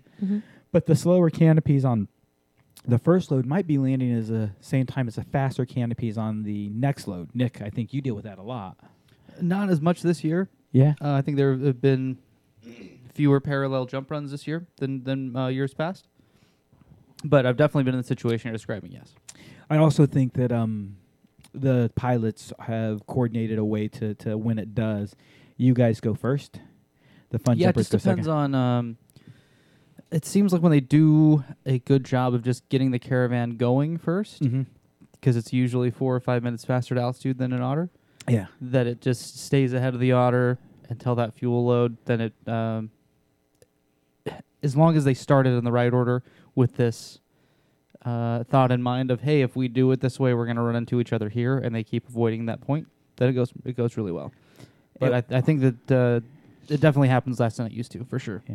And if they, uh, I've, I've taken a lot of right seat rides with Rabbit lately, and, and one of the things that's interesting is there's times where the pilots like that plane went first, this plane went second, and none of us make sense of it. Like that's fucking stupid. Why are they going first? We're going second. This is how it's gonna fuck all the timing up. The pilots have gotten really good understanding. It fucks the lo- timing for one load, but five loads total, it totally is the gold move. And I think they've learned to be more long-sighted than short-sighted to how to make those those goals happen. So, um, what would you tell a new jumper coming to Spaceland, new to Spaceland, whether they're experienced or less experienced, to get ready for canopy wise? Canopy wise, it depends if there's how many planes are flying. Um, But what could they do? What could they think back home? back home to prepare themselves. Or? Yeah, I'm Joe Blow coming from Skydive Saskatchewan. All right. Is there a Skydive Saskatchewan? I feel like there there is, is. a Skydive Saskatchewan. I think uh, yeah, I think Option Studios made a jersey for him or something. Oh, nice. Um, what what could I do to get ready while I'm at home for being here? Um, to get ready, uh, definitely don't uh, change your canopy before you come here. stay stay on the canopy that you're on. Um, work on patterns, um, awareness. There's definitely going to be more people in the sky here than you're used to back home. Um, I mean, I've never jumped at Skydive Saskatchewan, but I'm assuming there's something like uh, what I'm used to back home, and it's there's not as many people in the air. You're gonna have to be very aware, very aware of the pattern, where everyone is. Keep your head on a swivel. people sneak up on you. Henry. Henry Guyva called out, motherfucker. just Um, just one- bugging you. one of the things I like that you said is fly a pattern, and at drop zones that we're accustomed to, Yeah. we get so used to guidelines or landmarks that we're used to. Yep. And because of it, we know how to cheat. Like, hey, I can curve here, I can cut off here, I can sashay here, and these will get my things accomplished. And in general, I don't promote those because you're not predictable to your friends. mm-hmm. But in general, you're also not predictable to your learning. So no matter where you're at, fly that super predictable pattern as long as it's safe. Yeah. And wherever it ends, move where it starts. We talked about that uh, together at some point. Yeah. Um, flying predictable would be huge, a huge help. And it's consistent too. Yeah. Something else you mentioned about getting used to and changing was landing in the D. Is you had to suddenly adjust to the D. Yep. And for the why do we keep Just saying it the like that? Oh, that was totally intentional. So what I want to clarify is the D landing area in Houston is separated from the general landing area, and, and it's a little bit of an adjustment, isn't it? It it definitely is. Um, different landing pattern. Uh, it's a little different uh, canopy control there too. I mean, people take it a little more extreme, more um, hard turns than what I'm used to over in the other area, where it's very like uh, gradual, slow, and like a very slow pattern, uh, very predictable pattern. I find. Drawn out. Yeah, over in the D area, it's a it's a little more high level. It's I would say. fast. It's Yeah. rapid. It's short. It's small. Well, it is a Yeah. lot smaller area. You have a lot of people with a Mhm. lot faster canopies, Yep. so there's really less time to to make those turns and to be Yeah. on each leg of your of your pattern. Absolutely. So one of the things I think you heard in the canopy course that I promote for people doing this is we always land in the same area. Even when you were landing here, you always land in that same general area. hmm Nick, the south side of the runway is an alternate landing area at Spaceland. Do you know one of the things uh, we would promote a new jumper do about that landing area? To do about it, gosh, I don't know if I understand your question. Fucking use it, man. Oh yeah, that's a great. idea. it's half the property. yeah. No one lands there. Uh, use it. Number one, if you're like me, you need the exercise, you need the walk. Unless you're flipping a tire 400 times down a runway, you probably need more exercise. Um, but B, Brooke, just changing landing areas within the same landing area Yeah. challenged you. Is that what you're saying? Yeah, absolutely. Um, I was. I mean, I've done 700 jumps and or 600 jumps in that one landing area, and I have to switch it. and it made you adjust. So if you're at home, you don't have to have the hugest landing area because you didn't change landing spots by by No. you know fifty to hundred meters max. Yep. And, and so at Euro home drop zone, change where you land, change what landing area you use, change your approach, and land someplace different. Even if it's a longer walk before you travel someplace else, Yep. that confidence it'll give you will will be something immense. It'll be huge. It'll be big. That's Yeah, a really good point. When you asked her that question, I was like, "Fuck, I couldn't think of- of anything." I Had to get ready somewhere else. I, I think I've had this. You should you should teach this stuff. I, sh- I'll try it one day. I really will. Gravity Lab Radio is brought to you by the Rating Center. Honed, honed, honed, owned by an asshole. Um, what? It's me. It's a I was good just waiting for. Nick to put on that advertisement background music. Oh shit! Nick had some good. I had. Jaws queued up. Yeah. Jaws. Why did you have Jaws queued up? Tired of other canopies sneaking up on you? Donna, Donna. Feel like you're being watched by others? No, no, no, no. Head on a swivel. Oh, I'm Always scanning. Awareness of others. Oh my god! You can't I just love the uh, ongoing like short and fast comments about the D. I was enjoying that very much. Donna. Was Short, wondering if one of short, fast D. I Yeah. made a lot of Fast- sexual innuendo Got my fast number. comments. strokes, Yeah. like premature landings. While you've been here, how much tunnel time have you done? Oh boy, uh, Nick asked me this question today actually, and uh, maybe an hour, Maybe now. And two hours, I but don't it's know- all huck jam time. It's never been coached. It's uh, I don't have that much time in a tunnel. Um, I learned how to backfly really quick, and then just kind of got hooked in there with a whole bunch of people and head up, kind of. So I'm curious. I want to know your answer for you personally, but the I, most unlimited jump package people Mm-hmm. come here uh, and get very, very little tunnel time while they're here. Mm-hmm. And my curious thought is is it because man I've budgeted money for a year, man. That's a huge life getaway. Or is it also because I'm somebody who likes to be skydiving, leaving an airplane? Like being in an airplane is one of my happiest places. If you watch me sit in the back of the airplane by the door, you'll see me. I will disappear at times. I close my eyes and I just go nowhere. I'm I'm in the I'm in a very happy place in the plane. Mm-hmm. Leaving the plane, leaving that door. I love it, man. Flying a parachute. Yeah. Why didn't you do a lot of tunnel time? Um, so it's not particularly for the skydiving reason. I mean, I love skydiving. I love jumping out of the plane, as you'll see me at like probably the door, like jumping around like jelly bean usually. but um, it the tunnel it's a little intimidating for me. I'm not gonna lie. The walls, there's walls, and they're hard, and they don't feel very good to hit into. And I mean, I'm sure it'd be awesome practice, and I look forward to getting some tunnel time in the future. It's just I kind of took this year to be in the sky and work on both canopy and free flying, and being around a lot of people in the sky is also a huge aspect of that, and you can't really get that in the tunnel. But If you could budget it and, and, and money was not an uh, issue, would you put the tunnel time in with this? I would love to do that. Also with the with the package though, like you do say you do the 13 jumps and then you do you plan on doing another 6 or 7 the next day and then it's 2 weeks of nice weather, you're just going to burn out your body and I, I can't handle like going to the tunnel for 2 hours after a day and doing that. I'll go to the gym, but the tunnel is a lot of work. It's really hard on your body, especially when you're just learning. And um, especially sit flying for me, it, it really killed my shoulders. Like It kills me in general because I'm out of shape and I don't fly enough. Mm-hmm. Um, I recently got an invite from from a group of friends like, "Hey, man, we're doing this tunnel stuff, uh, 30 minutes for this price. It's a ridiculously good deal." Um, the people I knew who were flying, uh, I would be super happy to fly with. I don't know who all was going to be there. Um, but man, one of my turn downs was is I just flew 10 minutes of sit the other day and I was too tired to fly the whole time. Like my last rotation, Nick, you've been with me when I get tired. And you know that look where I just I can't hold that yeah, I sit. see when you put the diaper on. I see that. Dude, it's not a diaper. It's a Oh. maxi pad. I was gonna say tampon, but I didn't want to offend our lady guest here. I like the liner, not the insertion. So, wait a minute.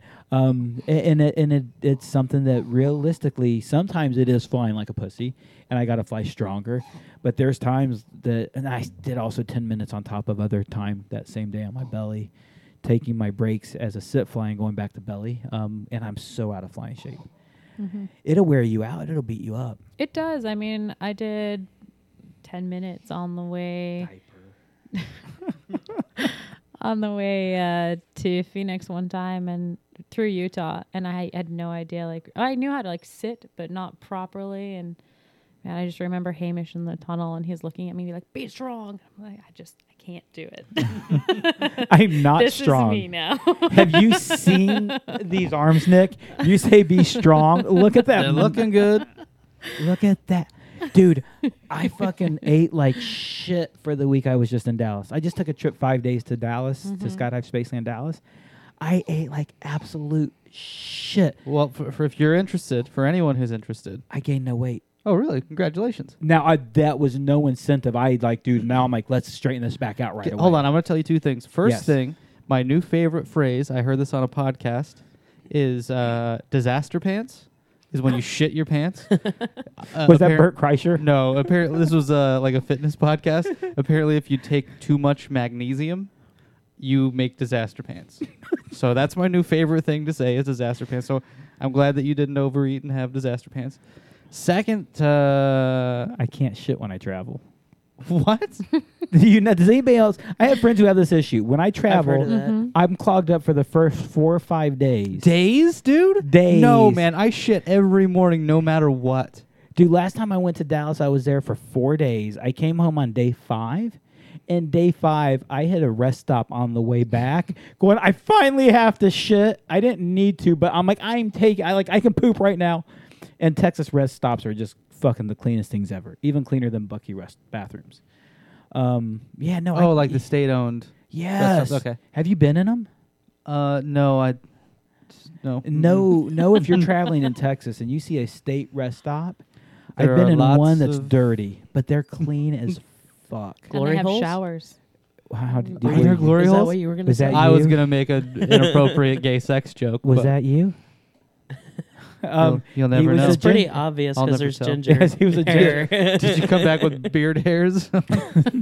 so, anyways, thing number one, I can't poop, so I didn't have disaster pants. Thing number two, Dallas, we were talking about. I distracted you. oh 'cause I yeah, can't number shit. two. Uh, Rachel and I are starting a fast on Monday for 72, a 72 hour fast, three days if you want if you want to get down on it. Three days. Monday, Tuesday, Wednesday.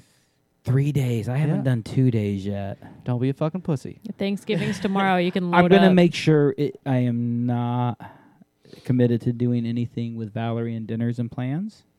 Okay, well the options there for anyone that wants to join, and uh, hopefully when you're I fasting, you also fucking- will not have disaster pants. Hate you right now. Why? Because you don't have a reason to tell me no. Yes, I will Alright. do it. so wait a minute. When are we officially starting? Um, I don't know. Probably. I I I- I would assume that I'm gonna have my last meal Sunday night, nine nine p.m. ish.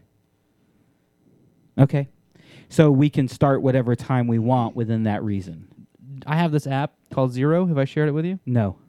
So I want to start Sunday night at 6 p.m. ish. So I like dinner, man. I, I, I love every meal I have. I love food. Food is the most glorious thing in my face. Um, food is wonderful. Uh, God damn. God, 72 hours. It's funny. I started this app. It's co- so it's called Zero. Just it. yeah, yeah. It's pretty self-explanatory. It's basically a timer from when Counts you stop down. eating. And apparently, I forgot to stop the timer, so I've been fasting for 479 hours. oh, nice. Stop fasting. so I Save. can, I can start Sunday night at 6 p.m. and that's within our within reason of the Yeah. time frame. Okay. Sure. Yes, yes. I uh, did you listen to the two, the uh, uh, sober October uh, follow up wrap up? Yeah, I believe I did. Did you listen to podcast at all?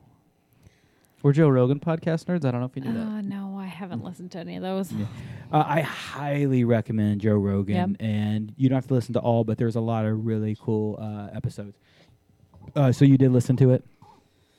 Yeah, well, they- they were kind of doing the recap of fitness and That Joe they got thinking so he had rhabdo and they got so drunk that they told the same three things. They had the same three arguments over and over and over again. may, I may not have made it to the very end. Um, the thing that I realized during that podcast is goals. I, you know, I, I talk about in skydiving goal setting, and, and Brooke, we've talked about with you setting goals and having plans and having ideas of what to Mhm. do. And it's so important to life. But the one thing that I've realized, a- and like my, my gamer friends know I, I fast every now and then because I'm not eating. They know I'm not eating because I'm not eating chips in the middle of a mic. Um, I usually mute myself. I'm pretty good about it. But um, why why do you fast? Why are you doing this? Are you losing weight? Well, coincidentally, yes, but it's more for discipline. And the thing I've learned about these fasts is is it is just that setting a goal for myself, accomplishing a goal, improving the ability to to stay true to that goal. And the thing that you've constantly challenged me and pushed me to do, like, well, if you say you want to do it, why don't you just set a goal and just fucking do it? Um, it might not sound hard to you, but to the rest of us, goals are difficult. I'm gonna flip a tire 400 fucking times. Yeah, I fucked that tire up. You know, I don't think uh, goal goals are difficult, but I think that it's fun. You know, and for me, I just feel more sane. Like I feel happier. I feel like there's a reason to get up when you have something to think about. A bit accomplished. Yes. Yeah, yeah. And that's and what you just said is exactly the point that I never understood until recently, until doing these fasts, until doing sober September, sacrifice September, what we did. And then now I told you I'm thinking about doing another sober month coming up December. Yep. um excuse me. Um and making other sacrifices. It, it's just that. It's a sense of accomplishment, that sense of goal, and it quickly translates to other parts of my life. Is that part of what happens for you? Probably. I mean, I think when you conquer any challenge, that it just makes you more capable to take on any other challenge. Because it's like, oh yeah, that thing sucked, and I got through it anyway. So this other thing that's supposed to suck, I can get through that too. I mean, you could make the argument that we do that with skydiving, right? Mm-hmm. Of like, this is a scary thing that most people would not do because of their emotions towards it. And we do it all the time. And it's like, sometimes I laugh about the things like, I can jump out of an airplane this many times and I'm still afraid to do X. And X is usually a pretty comical thing. Wednesday night's the next time I can eat. That's what I'm hearing there. Sure. I'm doing it. But I mean, if you look into nutritional research, they're going to tell you that fasting is really good for you. If you look into neurological research, those people are also going to tell you that fasting is good for you for totally different reasons. And then if you just think about it, you know, in this s- sort of anecdotal way of, hey, I fasted and I felt better after conquering this challenge. Now it's good for you in another way. And I just like it. Do you ever fast, Brooke? I've done it occasionally. Um, I used to do it a lot more than I do now. I find fasting for me and skydiving doesn't really go hand in hand. It's Um, definitely challenging. yeah. All that energy. Uh, it's it's not just energy; it's like a mental game too, right? Um, hmm if the weather's okay, I'm usually great. Like if it's nice out, I I find it works best for me. Um, if the weather's kind of shitty out, all I want to do is hide in my trailer and eat popcorn or something. but watch movies and Popcorn. yeah, don't think about popcorn after Wednesday After Sunday. or After Sunday. Sunday. You gonna join us on this three day fast? Maybe Maybe, Justin? No. No? Why don't you do the first 24 hours with us? It's not It's a as bad. Have spaceland you done fast. 20? When's the last time you've done a 24 hour fast? Oh, I don't know. Other than when I was just hungover for a day. Dude, Not intentionally. I uh do the first day. Do the first day with us. You don't have to answer now. No. Um, but but give it a try. Um man, I, I forget what I was gonna go there with some of that fasting thing you said. Strategy? You're talking I don't s- think I'd strategy? be functional at work at all. Um, I no, I really don't have a huge. oh, that's what I want. Uh, no, but that reminded me. So after and before you're done with a fast, and I want to start with you, Brooke.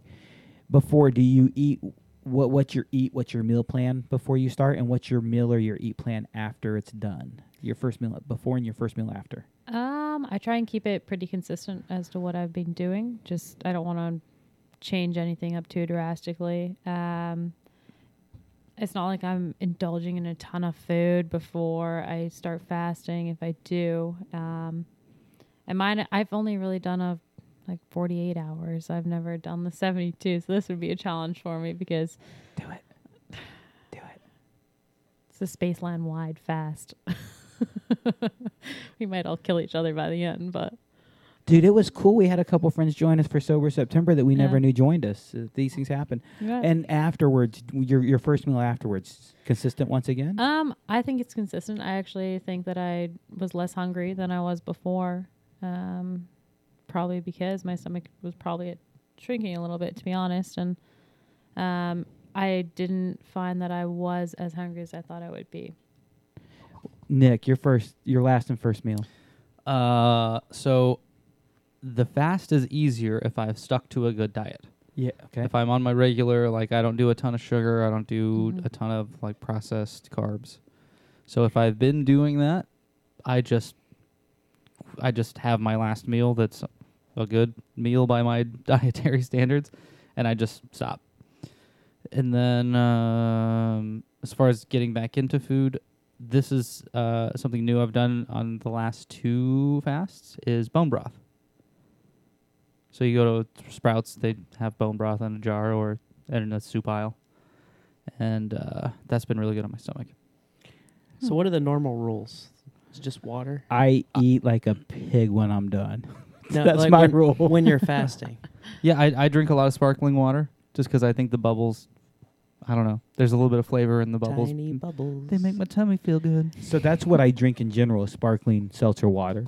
There you go. You're good. So that doesn't change for me. And I have a cup of black coffee in the I, morning. I drink quite a bit of that as well. Yeah, black coffee's all good. Oh, okay. You can't do like bulletproof coffee because the, the the cream and the butter and everything that's gonna have calories. I feel like I. Uh, I mean, basically for one day it'd be dinner to dinner, right?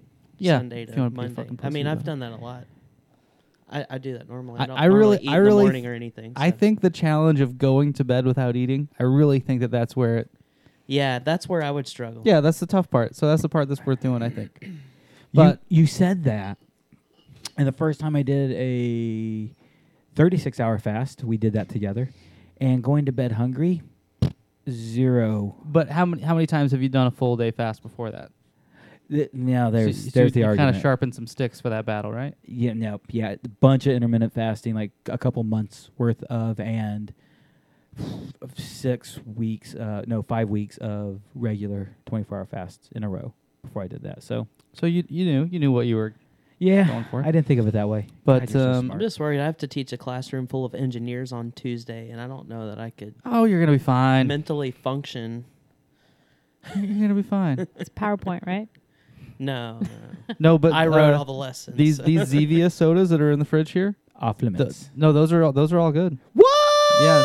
Oh shit! Changed my life. So the I just learned this about Zevia the other day that it doesn't digest in your gut.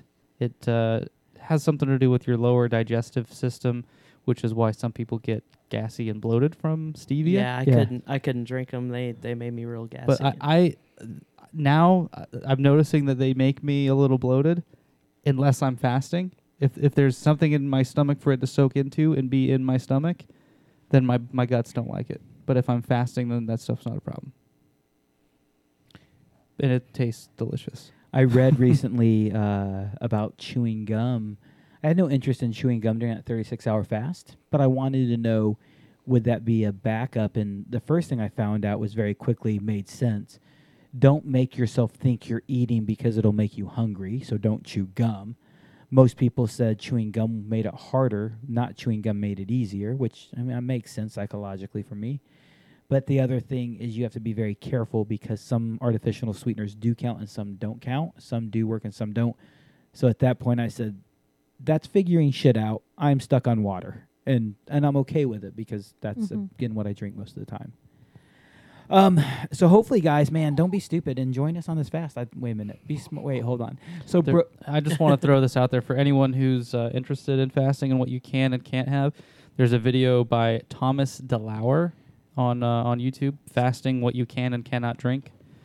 And so there are certain types of teas that you can't have, uh, but black coffee's not a problem. These uh, Stevias aren't a problem. Sparkling water's not a problem. Obviously, regular water isn't a problem. But he lists a few other things. Like, like I think that there there might be some diet sodas on the list.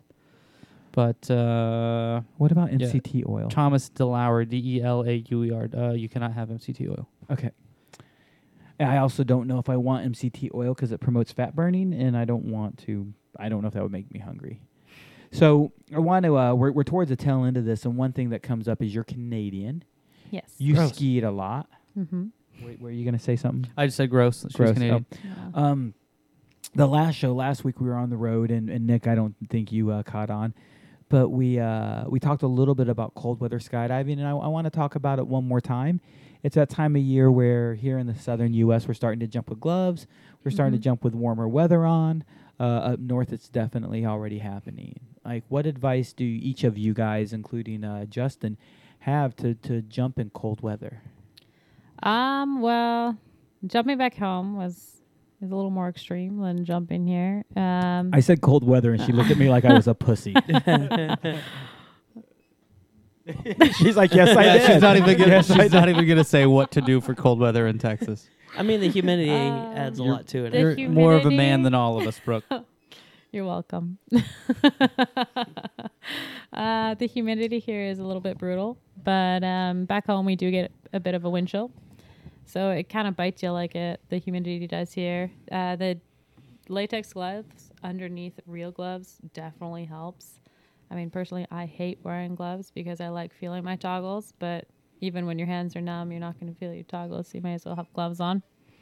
Um, jumping back home versus here for weather, but is a bit different. Um, I used to wear two jumpsuits, so I'd have like a student jumpsuit over top of like a friend's jumpsuit that I had that I was borrowing back home, plus a couple layers. But um, here it would be uh, maybe two pairs of leggings, two thermals.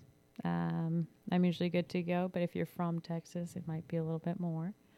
Uh, other than that, not much else. I think even people from Texas, I grew up in super warm weather. More isn't necessary. I think you hit some key points there. Nick, what do you, what's your tips, your advice for dressing in cold? Uh, well, on a normal day, I wear these stupid tiny socks that hide inside my shoes that you can't see. So I put on long socks. Otherwise, this little gap right here between the top of my shoe and my pants or my jumpsuit, whatever I'm wearing, is the coldest fucking part of my body. It's miserable. So I put on long socks. Wool socks work great. When you wear those socks that you're wearing right now, Yep. do you find that sometimes when your heels slip, it makes your sock come off your heel and go underneath your foot? Yeah, it drives me insane. That's my first like five minutes of having these socks on when I put them in my shoe. Is digging back into my shoe to pull the heel back on my foot. It's the reason I don't. I don't know if you noticed, but normally when I'm wearing shorts, I wear very short socks as well. Um, and I went away from those because of you, the problem I you know, you know the the key to it is just buying new socks all the time. And who doesn't like the feel of new socks? Dude, I it's hate uh, socks.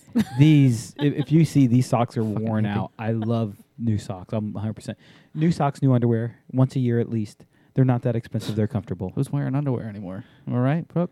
Mm, no, I'm not Not- on that the- train. I You're not wearing No, underwear. I- I- Is that what you just No. said? I would lose my fucking mind if I had pants on without underwear. Totally, totally full of shit. So long socks, thermal layer. I wear s- stretchy pants because I'm secure with myself. You always wear stretchy pants. And then uh, something They're like un- kids' pants. under. Yeah, these are these are from the kids section. Believe I'm that. shocked you don't have infinity stretchy pants. Have you seen? Them? They those? didn't send me any. I have seen them. Ah. They're awesome. You need to talk to Blake. Is that his name? I forget. Yeah, Blake Okay. is the guy. He's the new guy. I just I'm still getting names down. Um, so gloves, uh, Justin. What do you do? Uh, well, I I actually spent uh, two years in very cold weather, uh, starting at plant. So I have a lot of Under Armour uh, and other things, and I was just fortunate enough to have like the level three hardcore shit, and that's really um, more than what I need. Usually, it's way too much. Are you talking about the infrared gear they have? Yeah, because I I was doing starting at plants in middle of Wyoming, and all that crap is stupid cold. Um, but uh, I actually got asked the question when I was out there uh, on Saturday about jumping in cold weather, and uh, a person, a, a less experienced jumper, asking about wearing gloves because they were concerned with wearing gloves. Um, and my advice to them and most people is, you know, wear them normally. Uh, you know, try them out first. Don't just go jump them. Um, make sure you have the dexterity. Practice. Put on your rig. Lay down. Practice your pull. Uh, make sure you can feel your handles. Um, make sure you can also pick up a uh, a coin off the table. Um, that they're nice and tight on you, and they don't necessarily have to be rated for cold gear, uh, for cold weather. Really thick. Put the latex gloves underneath a thin pair of gloves, and you'll be perfectly fine. So I hear people with really mixed reviews about the latex glove thing. I'm I'm all for it, by the way, and I really think part of that latex glove issue is an application issue. Do you know what I mean by that? Application of someone's doing a shitty job of putting them on and not pulling the fingertips all the way down. Or when they're putting them on. So when you wear gloves, do you put them on before you get on the plane or while you're on the plane? That's what I'm wondering. What what I personally do? Yeah. I, I don't do the latex glove deal. So you don't know. You don't have an answer. No, I just wear uh, a one single pair of leather gloves. When you wear I'm gloves, because you're a man. Uh, honestly, I, I put them on with the rest of my gear normally. Okay. So you get on the plane with them. Hmm, most of the time, yeah. I usually wait till like ten grand to put them on. I've done it both ways. um, it doesn't really hey make. Doe, how you doing? you heard your daughter. I swear she's a good, upstanding young lady. She'll know. I don't think so. Do not disrespect You know Doe. what my grandma might be listening too. Hey, Grandma, what's, What's Grandma's up, name? What's Grandma's name? Ruth. Doe and Ruth, Yeah. my ladies. For me, putting my gloves on is more like, especially because normally it's for a team trainer or something. That's more like, okay, it's it's game time. You know, stop stop fucking around, start concentrating. You are country. Brooke Ray Dawson, Doe, and Ruth. My God. I like how quickly that went from gloves to just Straight up Yeah. Hitville. picking on Brooke. Yeah. So, uh, I'm man, used to it. it's uh, gloves. I, I, I'm the same way. I put them on whether I'm wearing a liner or not a liner at the last second. And, and think about it uh, for a lot of you jumping, it's your hands are getting sweaty inside those gloves. Mm-hmm. If they're getting sweaty, that moisture gets cold very quickly, whether there's a vapor barrier or not. As a matter of fact, That- if you're wearing a liner, it makes it colder because there's that vapor barrier. that makes more sense with the with the latex gloves. That yeah, if you have them on for too long, your hands are gonna sweat. That moisture is gonna get cold, and you're probably and eliminating the purpose of the gloves. and they're trapped inside that latex. The moisture is, Yeah. And that latex is going to get cold in return. So is the moisture. So it really does make a big difference of when you put it on. And and the thing that a lot of you just kept saying were layers, layers, layers. The things here's what I see a lot of, and man, this one drives me nuts. How often have you seen your foot, your foods, your friends? I was going with hoodie and friends at the same time. My mother says footy, your footy. That's she's Japanese, and somehow uh, hoodie has an F at the beginning of it. I don't know. yeah, hoodie. Uh, Debbie, if you're listening, shout out to my mighty mom. Um, when you're wearing a, have you seen that? People bulky hoodie, big baggy hoodie with their hoodie flapping all over the place. Mm-hmm. How do you feel about that, Brooke Ray Dawson? Um, I don't really like. What's your name? Uh, I know. Uh, I don't really like the hood, to be honest. Um, Privileged white girl. I don't like the hood. I, I actually saw someone jumping today, tandem with a big fur collar on. Oh, like looking for who's got that one because they're gonna have fur uh, right in their face all day. But I think it's for a different reason when you're jumping alone. I, Get that I always get the, uh, I get the, uh, um, the fright that it's gonna tangle up my risers or something like that. So I like to just tuck it in if I do have a hood on anything. You're looking at me like I should be saying something. I, was I, I don't like I don't like hoodies either. Yeah, I, I mean, I I just like to wear clothing that fits. You know, I don't want to have to worry about something being over my handles or something flapping around behind me or something getting tangled up in Mhm. something else. Just like I I I dress. You know, I understand jumpsuits. I know aren't the coolest thing to to have right now if you're a next level skydiver. But I understand the function of keeping everything covered and keeping everything in place. So when I want to hang out with the cool kids and I want to jump without a, a jumpsuit, I try and make sure that everything I'm wearing is still going to be in the same spot as it was when I left the airplane. You know, uh, a thin jersey coming up over my handles when I have you know thousands of jumps and I'm very familiar with my handles and what they feel like. That's great. But when you've got a thick hoodie and thick gloves and that hoodie's over your handles and now you're reaching for them and you can't find all the fabric that's in between you and that handle, yeah, that's not something I'd wear. I got a buddy who we've lost, and I may have shared the story before, but I'll, I'll share it again. It's so worth telling that um, every bit of evidence shows, every bit of evidence says. Uh, we know he was wearing a baggy hoodie, a baggy sweatshirt. It was a cooler day for sure. Uh, he was using it partially to stay warm, and he had a bag lock, and he cut away so low and pulled his reserve so low. Um, now we say so low. There's some assumptions going on to this, but the fact that the jumper with him never saw him under canopy would also um, uh, back up that that it was low enough that when his reserve came open, um, it got to line stretch, and that is it. His free bag, his main in a bag lock, everything landed right near him, within I think 50 feet of him. So again, indicative of uh, he he cut away that low, pulled the handles that low, and every bit of evidence shows and proves that it was because he couldn't grab his handles because shit was Mhm. covering it and, and and you'll constantly hear instructors, experienced jumpers, veterans of the sport push against things that you do, and we commonly do it because we saw bad things. You know, I saw a friend, uh, or not, in this case, I didn't see a friend die, but I I I know a friend died. Um, and it's it's it's haunting. It's scary. It's heavy. Had we just said in the loading area, bro, you shouldn't be jumping that. Would he still be here? Is a good question. Mm-hmm. So wear wear the right clothes, wear the right thing. Brooke, you said the risers and the hoodie getting caught up together. Yep. Man, do you really think, guys, that's a real possibility?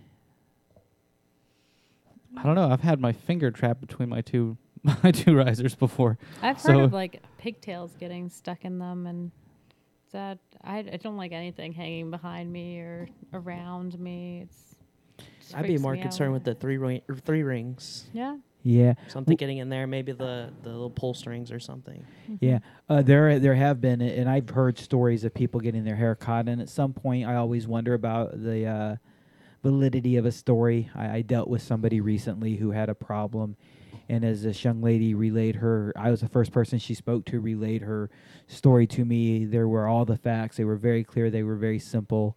she was very certain of the facts because I asked questions to make sure that she was certain and aware of what was going on and around. And as she shared the story from person to person, it drastically and dramatically changed. And and part of it is is catching her senses, and part of it is is new jumpers just getting carried away. Mm-hmm. But then I've had some very trustworthy veteran friends of mine who've got their hair caught in their risers. Justin, I'm with you. Uh, it may or may not hinder the three ring, but any chance that scares the shit out of me. the Um, only time I've jumped with mine were hop and pops, and I made sure the hoodie was rolled all the way up and tucked everything away. I was pulling right out of the door. My hoodie's pretty tight, so it didn't really matter. It could also just somehow whip into your three rings, create or your risers, create a malfunction because of the hang up, get caught and tied up. Um, very realistic, these things could happen. And now cut away with your hoodie tied to your canopy. Mm-hmm. They definitely scare me. They're, they're definitely frightening thoughts. Yep. I mean, that would be a really cool move if you could cut away and have the hoodie slip off of you at the same time. might be might be worth it. So we we got to wrap up. We got to get going. We got to get moving around. It is Thanksgiving time frame, so I, It want to do a couple things. The last thing I'm going to ask you is advice to give any of our listeners, any people going to any type of unlimited jump package. But be- before we go there, we we've got to talk about Thanksgiving. It's uh, the time of year in America, America, excuse me, United States of America, because Yeah. you're also America. America. You're North America Mm-hmm. um, where, where we give thanks. We remember what we've had this year, and I really want to know this year what has been special, what has been a blessing for you guys. And Justin, we never start with you. So, oh man, oh, Catch son me of a off guard. bitch. Ah. Justin, what what's been special? What's thankful for you? What are you thankful for this year? Uh, one, one thing I'm thankful thankful for is organ donors because I have a dead guy's tendon in my knee now, and it feels great, like much better than, than it has for the past twelve years. Uh, uh, another thing is uh, a relationship I've been in now since February. Uh, it's been it's been really good. Man, I've actually watched you uh, date uh, girls here and there, and, and none of them got super serious. And when you started dating, you're still with Allison, right? Yeah. Okay, cool. I thought it was Amy. Now I, I lost her. No, I'm kidding. I'm kidding, Allison. Uh, it's been cool, dude. You guys obviously are rocking together. Congratulations. Yeah, it's pretty awesome. Mr. P. Man, I've been a spoiled fuck this year, if I'm being honest. what do you mean? I was in Hawaii in January, Switzerland, Dubai, all thanks to thanks to iFly. I was doing the math. I flew almost like fifty thousand miles in the last year, Damn. so I've got to travel a fair bit. Uh, work's been good. Uh, everything at Spaceland's great. Had some really fun skydives. Uh, personal life's good. My relationship's good. Built new skydiving relationships with New, various yeah, new partners. new couple new sponsorships this year. Got a new cat. it's been it's been really good. Year. you don't sound very genuine about that cat. I do. I do. 90 percent of the time, I really like Kevin, Kevin the third.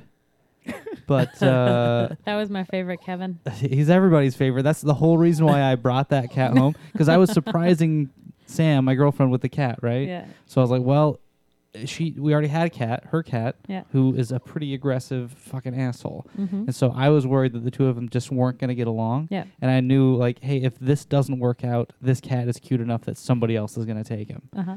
So I was like, I'll take the cutest one. I'll take the one that everybody likes. And so it'll be the easiest one to get rid of if this nightmare cat scenario develops. Smart. But uh, no, he's he's fit right in the in the pack. He kind of runs the place now. No, he's So- pretty cute. Help me out, Kevin the third. Th- these are first of all, whose cats was it that we had? Brockton. These were Brockton. Brockton's. It's also Brockton's birthday if you're listening. Happy Yo, birthday. meaty! Happy birthday, dog. Um, did he name them all Kevin? Kevin the Yes. first. Kevin, Kevin, and Kevin.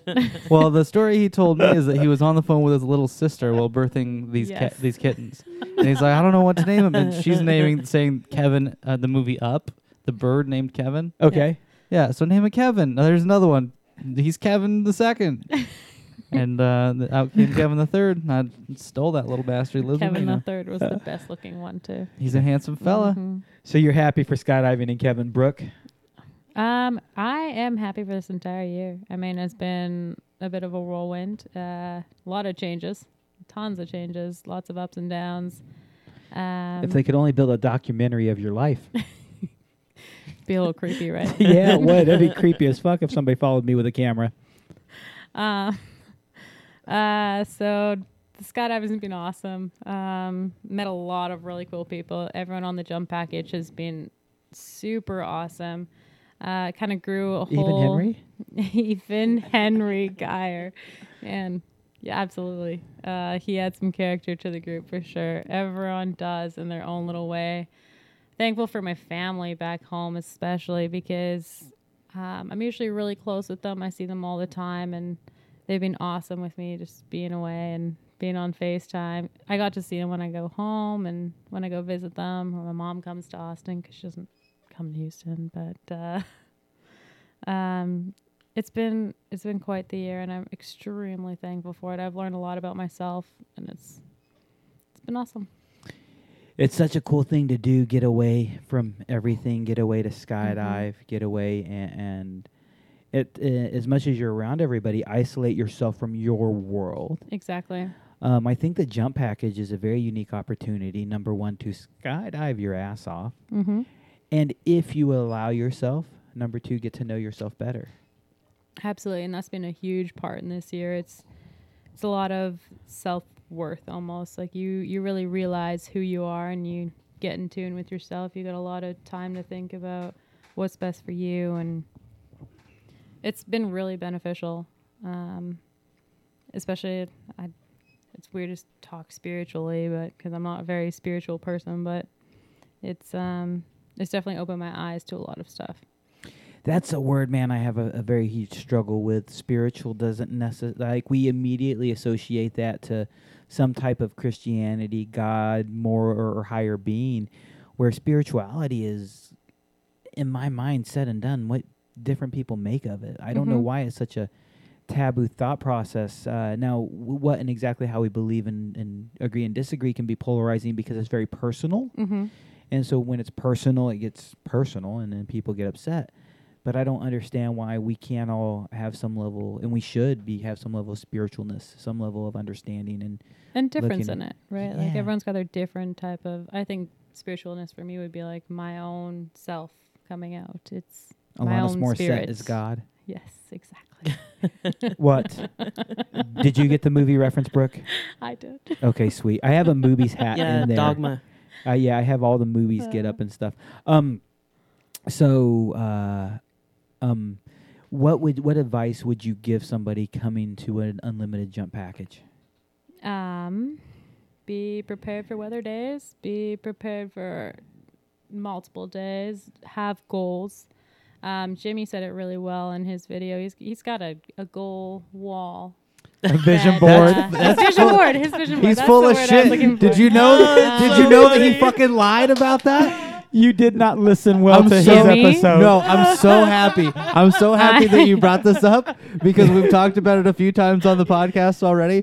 He was a guest here and he came clean to me that he made that shit up because he thought I put him on the He spot. actually commented on one of the one of the streams. and God, I'm I'm, gonna so- actually have to build one I'm now. so excited. I'm so excited for Jimmy to hear this episode because it's like it's we're close to the end. He's gonna think he's not There's gonna. no ex- vision yeah. board. Dude, he, my, he was watching up until like a few minutes ago. Oh. Ah, Son of a bitch. My sister at some point, uh, a couple episodes, Zach's episode, we talked about it, and my sister commented something about Jimmy's vision board and giving him shit.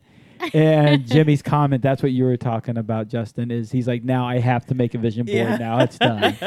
I love how you referenced it. He was totally full of shit. That's great. so if you're out there and you're listening to this, next time you see Jimmy Wynn wearing that sweet, sweet, sick Gravity Lab jersey, uh, what? Uh, Yeah, ask, ask him him about to see a picture of Ask his him vision. about board. Yeah. his vision board. And Oh, Jimmy, I want to see your vision board. And yes, those Gravity Lab jerseys are going to be ordered. Yes, I have decided to make them. Yes, if you've not seen them, they are in gray and inverted gray. Do and they're beautiful. What, do you know what inverted gray means? yes, you showed me a picture. It means white. It- it- we inverted the gray, and it's a, it, but it, white is what inverted gray turns out to be. Uh, check them out. So you be ready for these things. Um, what would you do differently? Those are, that's the advice you would give. Of those things, what's different than what you had for a plan? what I had for a plan. Yeah, like Um, goals were missing a little hmm. bit. What's up, Kevin Craig? hey Kevin. Probably one of our most loyal listeners. I had to say He hello. called out a drink on something. I was trying to figure out what we referenced. Shout Maybe out. karaoke. karaoke. It might have been karaoke. Drink. Shout out. Well, shout out to drinking game. Shout out to And- drinking. And I gave a shout out to my mighty mighty sister. Oh, shout out to the JPCs. Dude, I know JPC are going watching right strong in the house. hey, Glenn, this is how you do a podcast and not vomit afterwards. Are you going to vomit after this? No, I'm not going to vomit. then this is how you do a podcast. and if you guys watch Glenn, he held his composure great. 30 minutes after the show, he filled my toilet with puke. he had composure and kept it there, so he did Mm. good. Um, what, yeah, what did you do differently, or, or what are you doing differently than what you gave advice of just now? Um, what I'm doing differently is definitely so I didn't take as much advantage of the jump package when I got here that I would like to and what I'm definitely trying to do now is jump my ass off until the end of the year. Um, trying to figure out if I'm gonna go home for Christmas or mom, but um, just making the best of everything. Um, especially the family you get here. I just right off the bat, jump into it. Don't be scared. I was a little scared. It was it was a lot for me. It was the trailer life, everything all at once. It was it was an adjustment, but uh, you get there. Most drop zones you go to are extremely friendly. Mhm. Skydivers, I've never met a skydiver who's a stranger. I just met a skydiver. I don't know their name yet. Oh, Um, it seems very easy to be like, "Oh, you're a skydiver. I'm a skydiver. Great, we're friends." I mean, fucking goddamn! I had a complete stranger couple stay in my house because Nick Lott said, "Yo, these are homies of mine. I'll vouch for them. Who will give them a place to stay?" And I'm like, "You vouched for them. I'm done." Daniel Lovett and Christine Lovett, uh, Christine Lovett, man, super wonderful people. And we sat and talked, and we ended up being buddies. We still Have a lot in common right off the bat. Oh, dude, and you told me as soon as like, oh yeah, you're gonna they're gonna stay with you, dude. This is why you're gonna love each other. Uh, you both talk a lot, and you both like MMA. is that how? That's not how you It was, said it it. was pretty close. Yeah. Um, I think you were nicer than I was about it. Um, but man, Spaceland is is I really feel super unique with the level of friendliness overall Mhm. around the DZ. Um, would you say that's true? I think it's very very friendly. It's very welcoming, um, very comfortable uh, atmosphere. To be honest, And there's a lady in suburbia. Her nickname is what? No, you don't got to people before you say her nickname. mom. Mum. Her nickname is Mum. Her ni- uh, uh, Kate. Kate works here at Spaceland, and she does such a good job taking folks in and, and helping give you guidance and direction. Uh, and I don't think it matters what drop zone you go to. These jump package uh, drop zones, you're used to seeing people come in, used to having an annual crew and an annual group. So uh, follow that, dude. We were wrapping up in like two minutes, and she got up and went pee. No, it's Yeah. fine. Let's keep going. Oh, we're gonna What are you going. thankful for, DJ? Oh, I did happen to miss that, didn't I? So, man, I um, uh, surviving the car accident I was in today. Um, uh, dude, I'm okay. It's not bad. If you, uh, I got rear-ended in my car today. Um, if you if you just looked at my car, you wouldn't notice the damage. Um, if you look closely, it's very obvious. But uh, um, what I'm really thankful for is, is Nick um, and you, and and all these people who keep coming through this show. Um, Gravity Lab Radio has been very interesting as, as an adventure. And one of the things Gravity Lab Radio has done is open my doors. Number one, uh, we talk about this a lot, Nick. I- I've learned a lot about me through the show. Hearing our friends' input, hearing our friends' thought processes, uh, yours and Justin's. I've grown tremendously, but it's not only opened my mind and my eyes, but it's also given me uh, a, a different avenue of exposure where I've, I've gotten more opportunities. LMB, I'm doing a lot more work in the marketing side with them now. Um, other companies I've been working with, are, my relationship has grown. Nick, you and I are about to do some special projects for VSE, and a lot of it was born from this show. Um, so the the skydiving community, man, without any of these jumpers, uh, the rating center has grown to be a respected name, and, and I'll own that. And I'll own that not because it's me, but because it's Hank, because it, it's Aaron Dieta, because it's Valerie, uh, because it's Justin. Not because you're here, but because you were somebody who were trained by us. Because it's Brooke.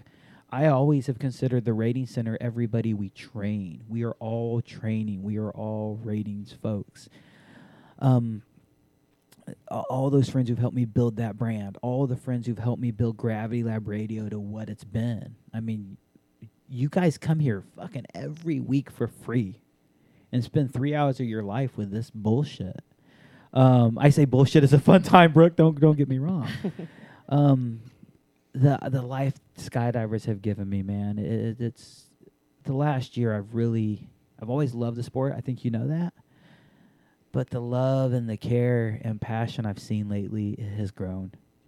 I was in Dallas this last week, and man, a fella I see his name all the time on the feed, Charles Stout. You look at the feed more than any of us, man. Charles Stout, I learned this week Yeah, I've, I've jumped with him. he was in radio at some point. He thinks, oh my God, radio and skydiving podcast. Like this to him is a dream job, and we get to do this. And guys like him walk up to me and super nice fella, introduce himself to me. We had a fun conversation. Another dude came up to me and introduced himself. It, it, just this community and this family. I, I can't thank skydivers enough for the li- skydiving has given me my life. I think skydivers have defined my life. So, skydivers. I can't fucking believe I just thanked skydivers being them. Fuck. I'm to die. You want a do over? I'm thankful for my wife who allows me to be a full time skydiver. Was that better? There we go. You Yeah, that nailed was the rest good. of Nailed that it. out. Yep. I nailed it. Winning. um, so, um, Brooke, you, you said there was a lot you took away from.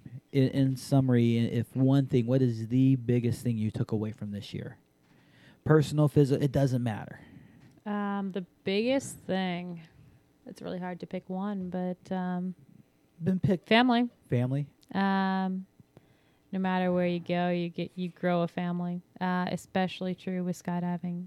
Uh, I find it very hard to move to new places and not and like and be able to meet new people. But with skydiving, it makes it very easy. As long as you stick around for more than a week, you're you're meeting people and they become your family. And I'm super thankful for that. And I think that's one of the biggest things that I take away from this is it's not like discipline or the amount of skydives I've done. It's it's the people you meet along the way and everyone I've met while I'm here has been absolutely amazing. I mean, there's been a couple people where I just haven't clicked that well or something's happened, but it's uh for the most part it's been unreal. It's been a great experience. Man, it's such a good year. I, I have to say, this year's Jump Package crew has been a phenomenal group of people. Mhm. Um, but it's definitely been different. We we've had such a, a, a great standard of folks show up, and nobody here is, is a bad person. But just, I would say, one of the more mild groups. Mhm. Um, and they're all been great people. But you're definitely one of those standout people. Definitely a compassionate care for what you do. Uh, some good common sense and, and some good uh, ideas on your shoulders. So, super happy to have you here. Super Oh. to have happy to have you around. Well, thank you. Anything you want to share with your friends and family as we wrap this up? Um,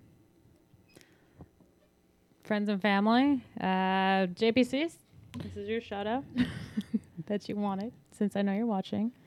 And family, I love you. And I'll be home somewhere around Christmas. jump package cunts next year in August. Check out our uh, Facebook page because there is another event listing already on Isn't, there. isn't it October? I thought it was October. October. That's what I said. It's not, is it? Is that all the It uh, yes, that's exactly what you said. What did I say? August. No, you said October. You said Everyone heard you. October. He's October. fucking with you. It's the alumni get together, right? It is the is a jump package All right. reunion. Now I'm confused. It's a jump package You, you did you did say August, but it is October. um, they so sound confused. they sound similar. It's October 19th. um, I do know that much. Um, I could be wrong about that date. Uh, it's the week prior to that. It's a jump package reunion. I know a lot of you are coming from places like Canada, Atlanta, America's Hat, uh, Australia, uh, America's uh, England's Prisoners, uh, and other places few and far between. Uh, Dobbins is coming from West Africa. Um, yeah, you know Dobbins. So they could, yeah. Anyways, uh, y'all are coming from all over so please come and join us. And it doesn't matter. You've had friends on the jump package. It's just an excuse for everybody to throw a party and get together. Come show up. It's not a boogie. It's not a big thing. We're not going to have anything formal. We just it's about the people. So Yeah. organizing anything crazy and big takes away from from the people. So hopefully you're back this time next year or, or that time next Mhm. year. Uh, hopefully you guys come and visit. Mr grobs what Si, else? senor. anything else you want to close your face out with Um, No, I guess I wanted to mention uh, there's an event going on with the Orphan Thanksgiving thing. I always go Yes. out to the drop Tomorrow. zone for that tomorrow. So Mhm. if you guys aren't doing anything, it's it's always a, a really good group of folks. Food is somewhere around three o'clock. Does anybody know the time on that? Uh, it's around three, three thirty. It's around three three thirty. Uh, go to uh, Third Coast Organizing Facebook page, Spaceland Houston New Jumper Facebook page. Um, there is an event listing. You can sign up and bring food, bring things. If you are showing up right now and it's last minute and you can't get on that potluck thing, grab something from the store, grab something from your pantry, Beer. or bring beer. Absolutely. Um, and realistically, just show up. There's plenty of people bringing things, and I guarantee you, I have a bunch of venison I need to get rid of. So we are family. So if you just show up and you have nowhere else to go, uh, I've actually n- never done the uh, orphan uh, Thanksgiving. Have you, Nick? Gosh, I think maybe the first year. This is the third year, right? Fourth. Fourth year. Yeah. I think maybe the first year. Yeah, I, I haven't done it yet. Uh, historically, Valerie and I have had friends, a small group over for Thanksgiving.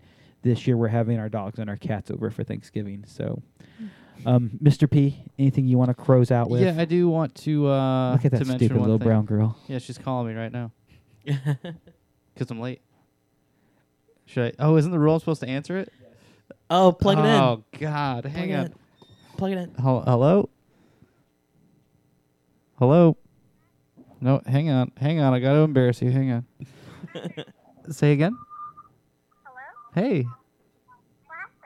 Oh, I don't know. What are you What are you doing? Um, just waiting for the shuttle. Oh yeah, you just leaving work? Yeah. Oh, that's cool. How was your day? Okay. Okay, uh, we're podcasting right now. Everybody's listening to what's happening. How are you? Mhm. Sorry. That's okay. It's No, not- we're enjoying it. Hi. It sounds like a little kid missed her bus for school. Hi, Dad. Hi, Dad. I missed No, the it's- shuttle. It's good. They're all right. Well, no, it's fine. It's good. But we're still. It's just we're going a little late. It's fine.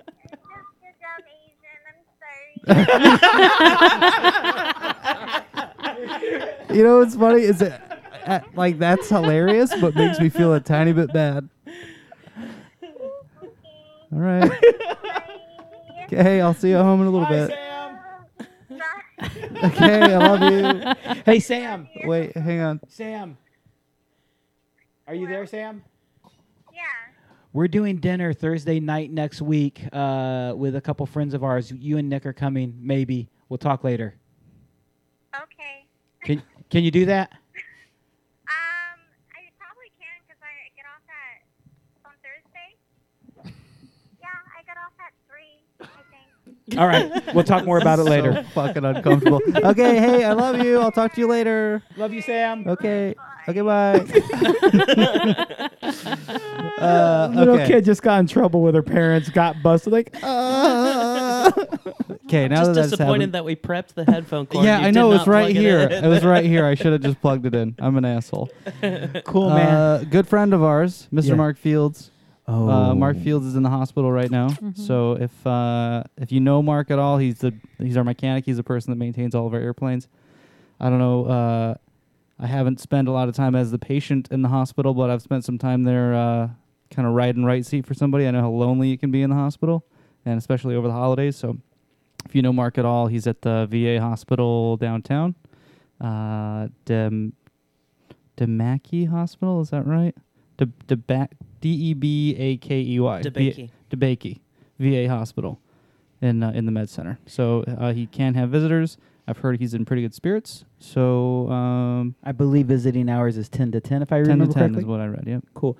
Uh, definitely uh, hit him out, check him out. Mark Field, you, a lot of you know him. He looks like Santa Claus. He's our aircraft mechanic here in Houston, and uh, man, that dude has known my dad longer than I've been alive. They barely knew each other, uh, but they both recognize each other's name from the Marine Corps. They every two weeks, uh, every so many months would overlap for two weeks at a time. Oh, that's pretty cool. So, uh, su- oh, it's super cool, kind of the, the odd connection between my family and Mhm. him. One of Mark's most favorite things in the wide world are morel mushrooms. So if you can find and morels, fire trucks. fire truck. He used to work on fire trucks. Oh, is that true? in I didn't know Indiana. that. Yeah, he man, that guy. Uh, have you seen him play the banjo? I have seen a video of him play the banjo. I haven't seen it, seen it in person. Motherfucker knows how to play a banjo, dude. It is very, very enjoyable. When he gets healthy, we'll have to convince him to come out and give us a rip. All right. Show us what's up. Um, anything else you want to share, Mr. P? Nope, that's it. Uh, man, guys and gals, really appreciate you joining us. I want to thank our show sponsors, Option Studios. Not only do they make these dope jerseys that Justin and Nick are wearing tonight, You almost They- forgot my fucking name. uh, man, I did almost forget your name. Uh, they do a lot of other graphic design. PIA is coming up. That will be a topic soon. We'll talk about the symposium. Uh, but they do trade show stuff as well. So if you need banners, if you need wind blades, man, they recently did wind blades for Levi's for uh, what's the San Francisco football team? Um, not the Giants. That's their baseball team. Um, 49ers. Uh, so NFL games, man. They've done wind blades for NFL games. It doesn't matter what you have. Trade show banners, tabletops, tents, you name it. They do it all. So hit up Option Studios. Uh, also brought to you by the Good Guys Detailing. Uh, hit them up. They're getting into hydrographics. You know what hydro dipping is, Nick? So they're starting to do that as well. They can do that stuff to your helmet. Um, don't be lazy. Go back to the very beginning of the show, and we'll have an ad all about that stuff. Till then, I love this line. Hit that funky music, white boy. this is Thanksgiving. It's Gravity Lab Radio. Great timing. That was nice. Blue skies. See you later. Creepy camera guy.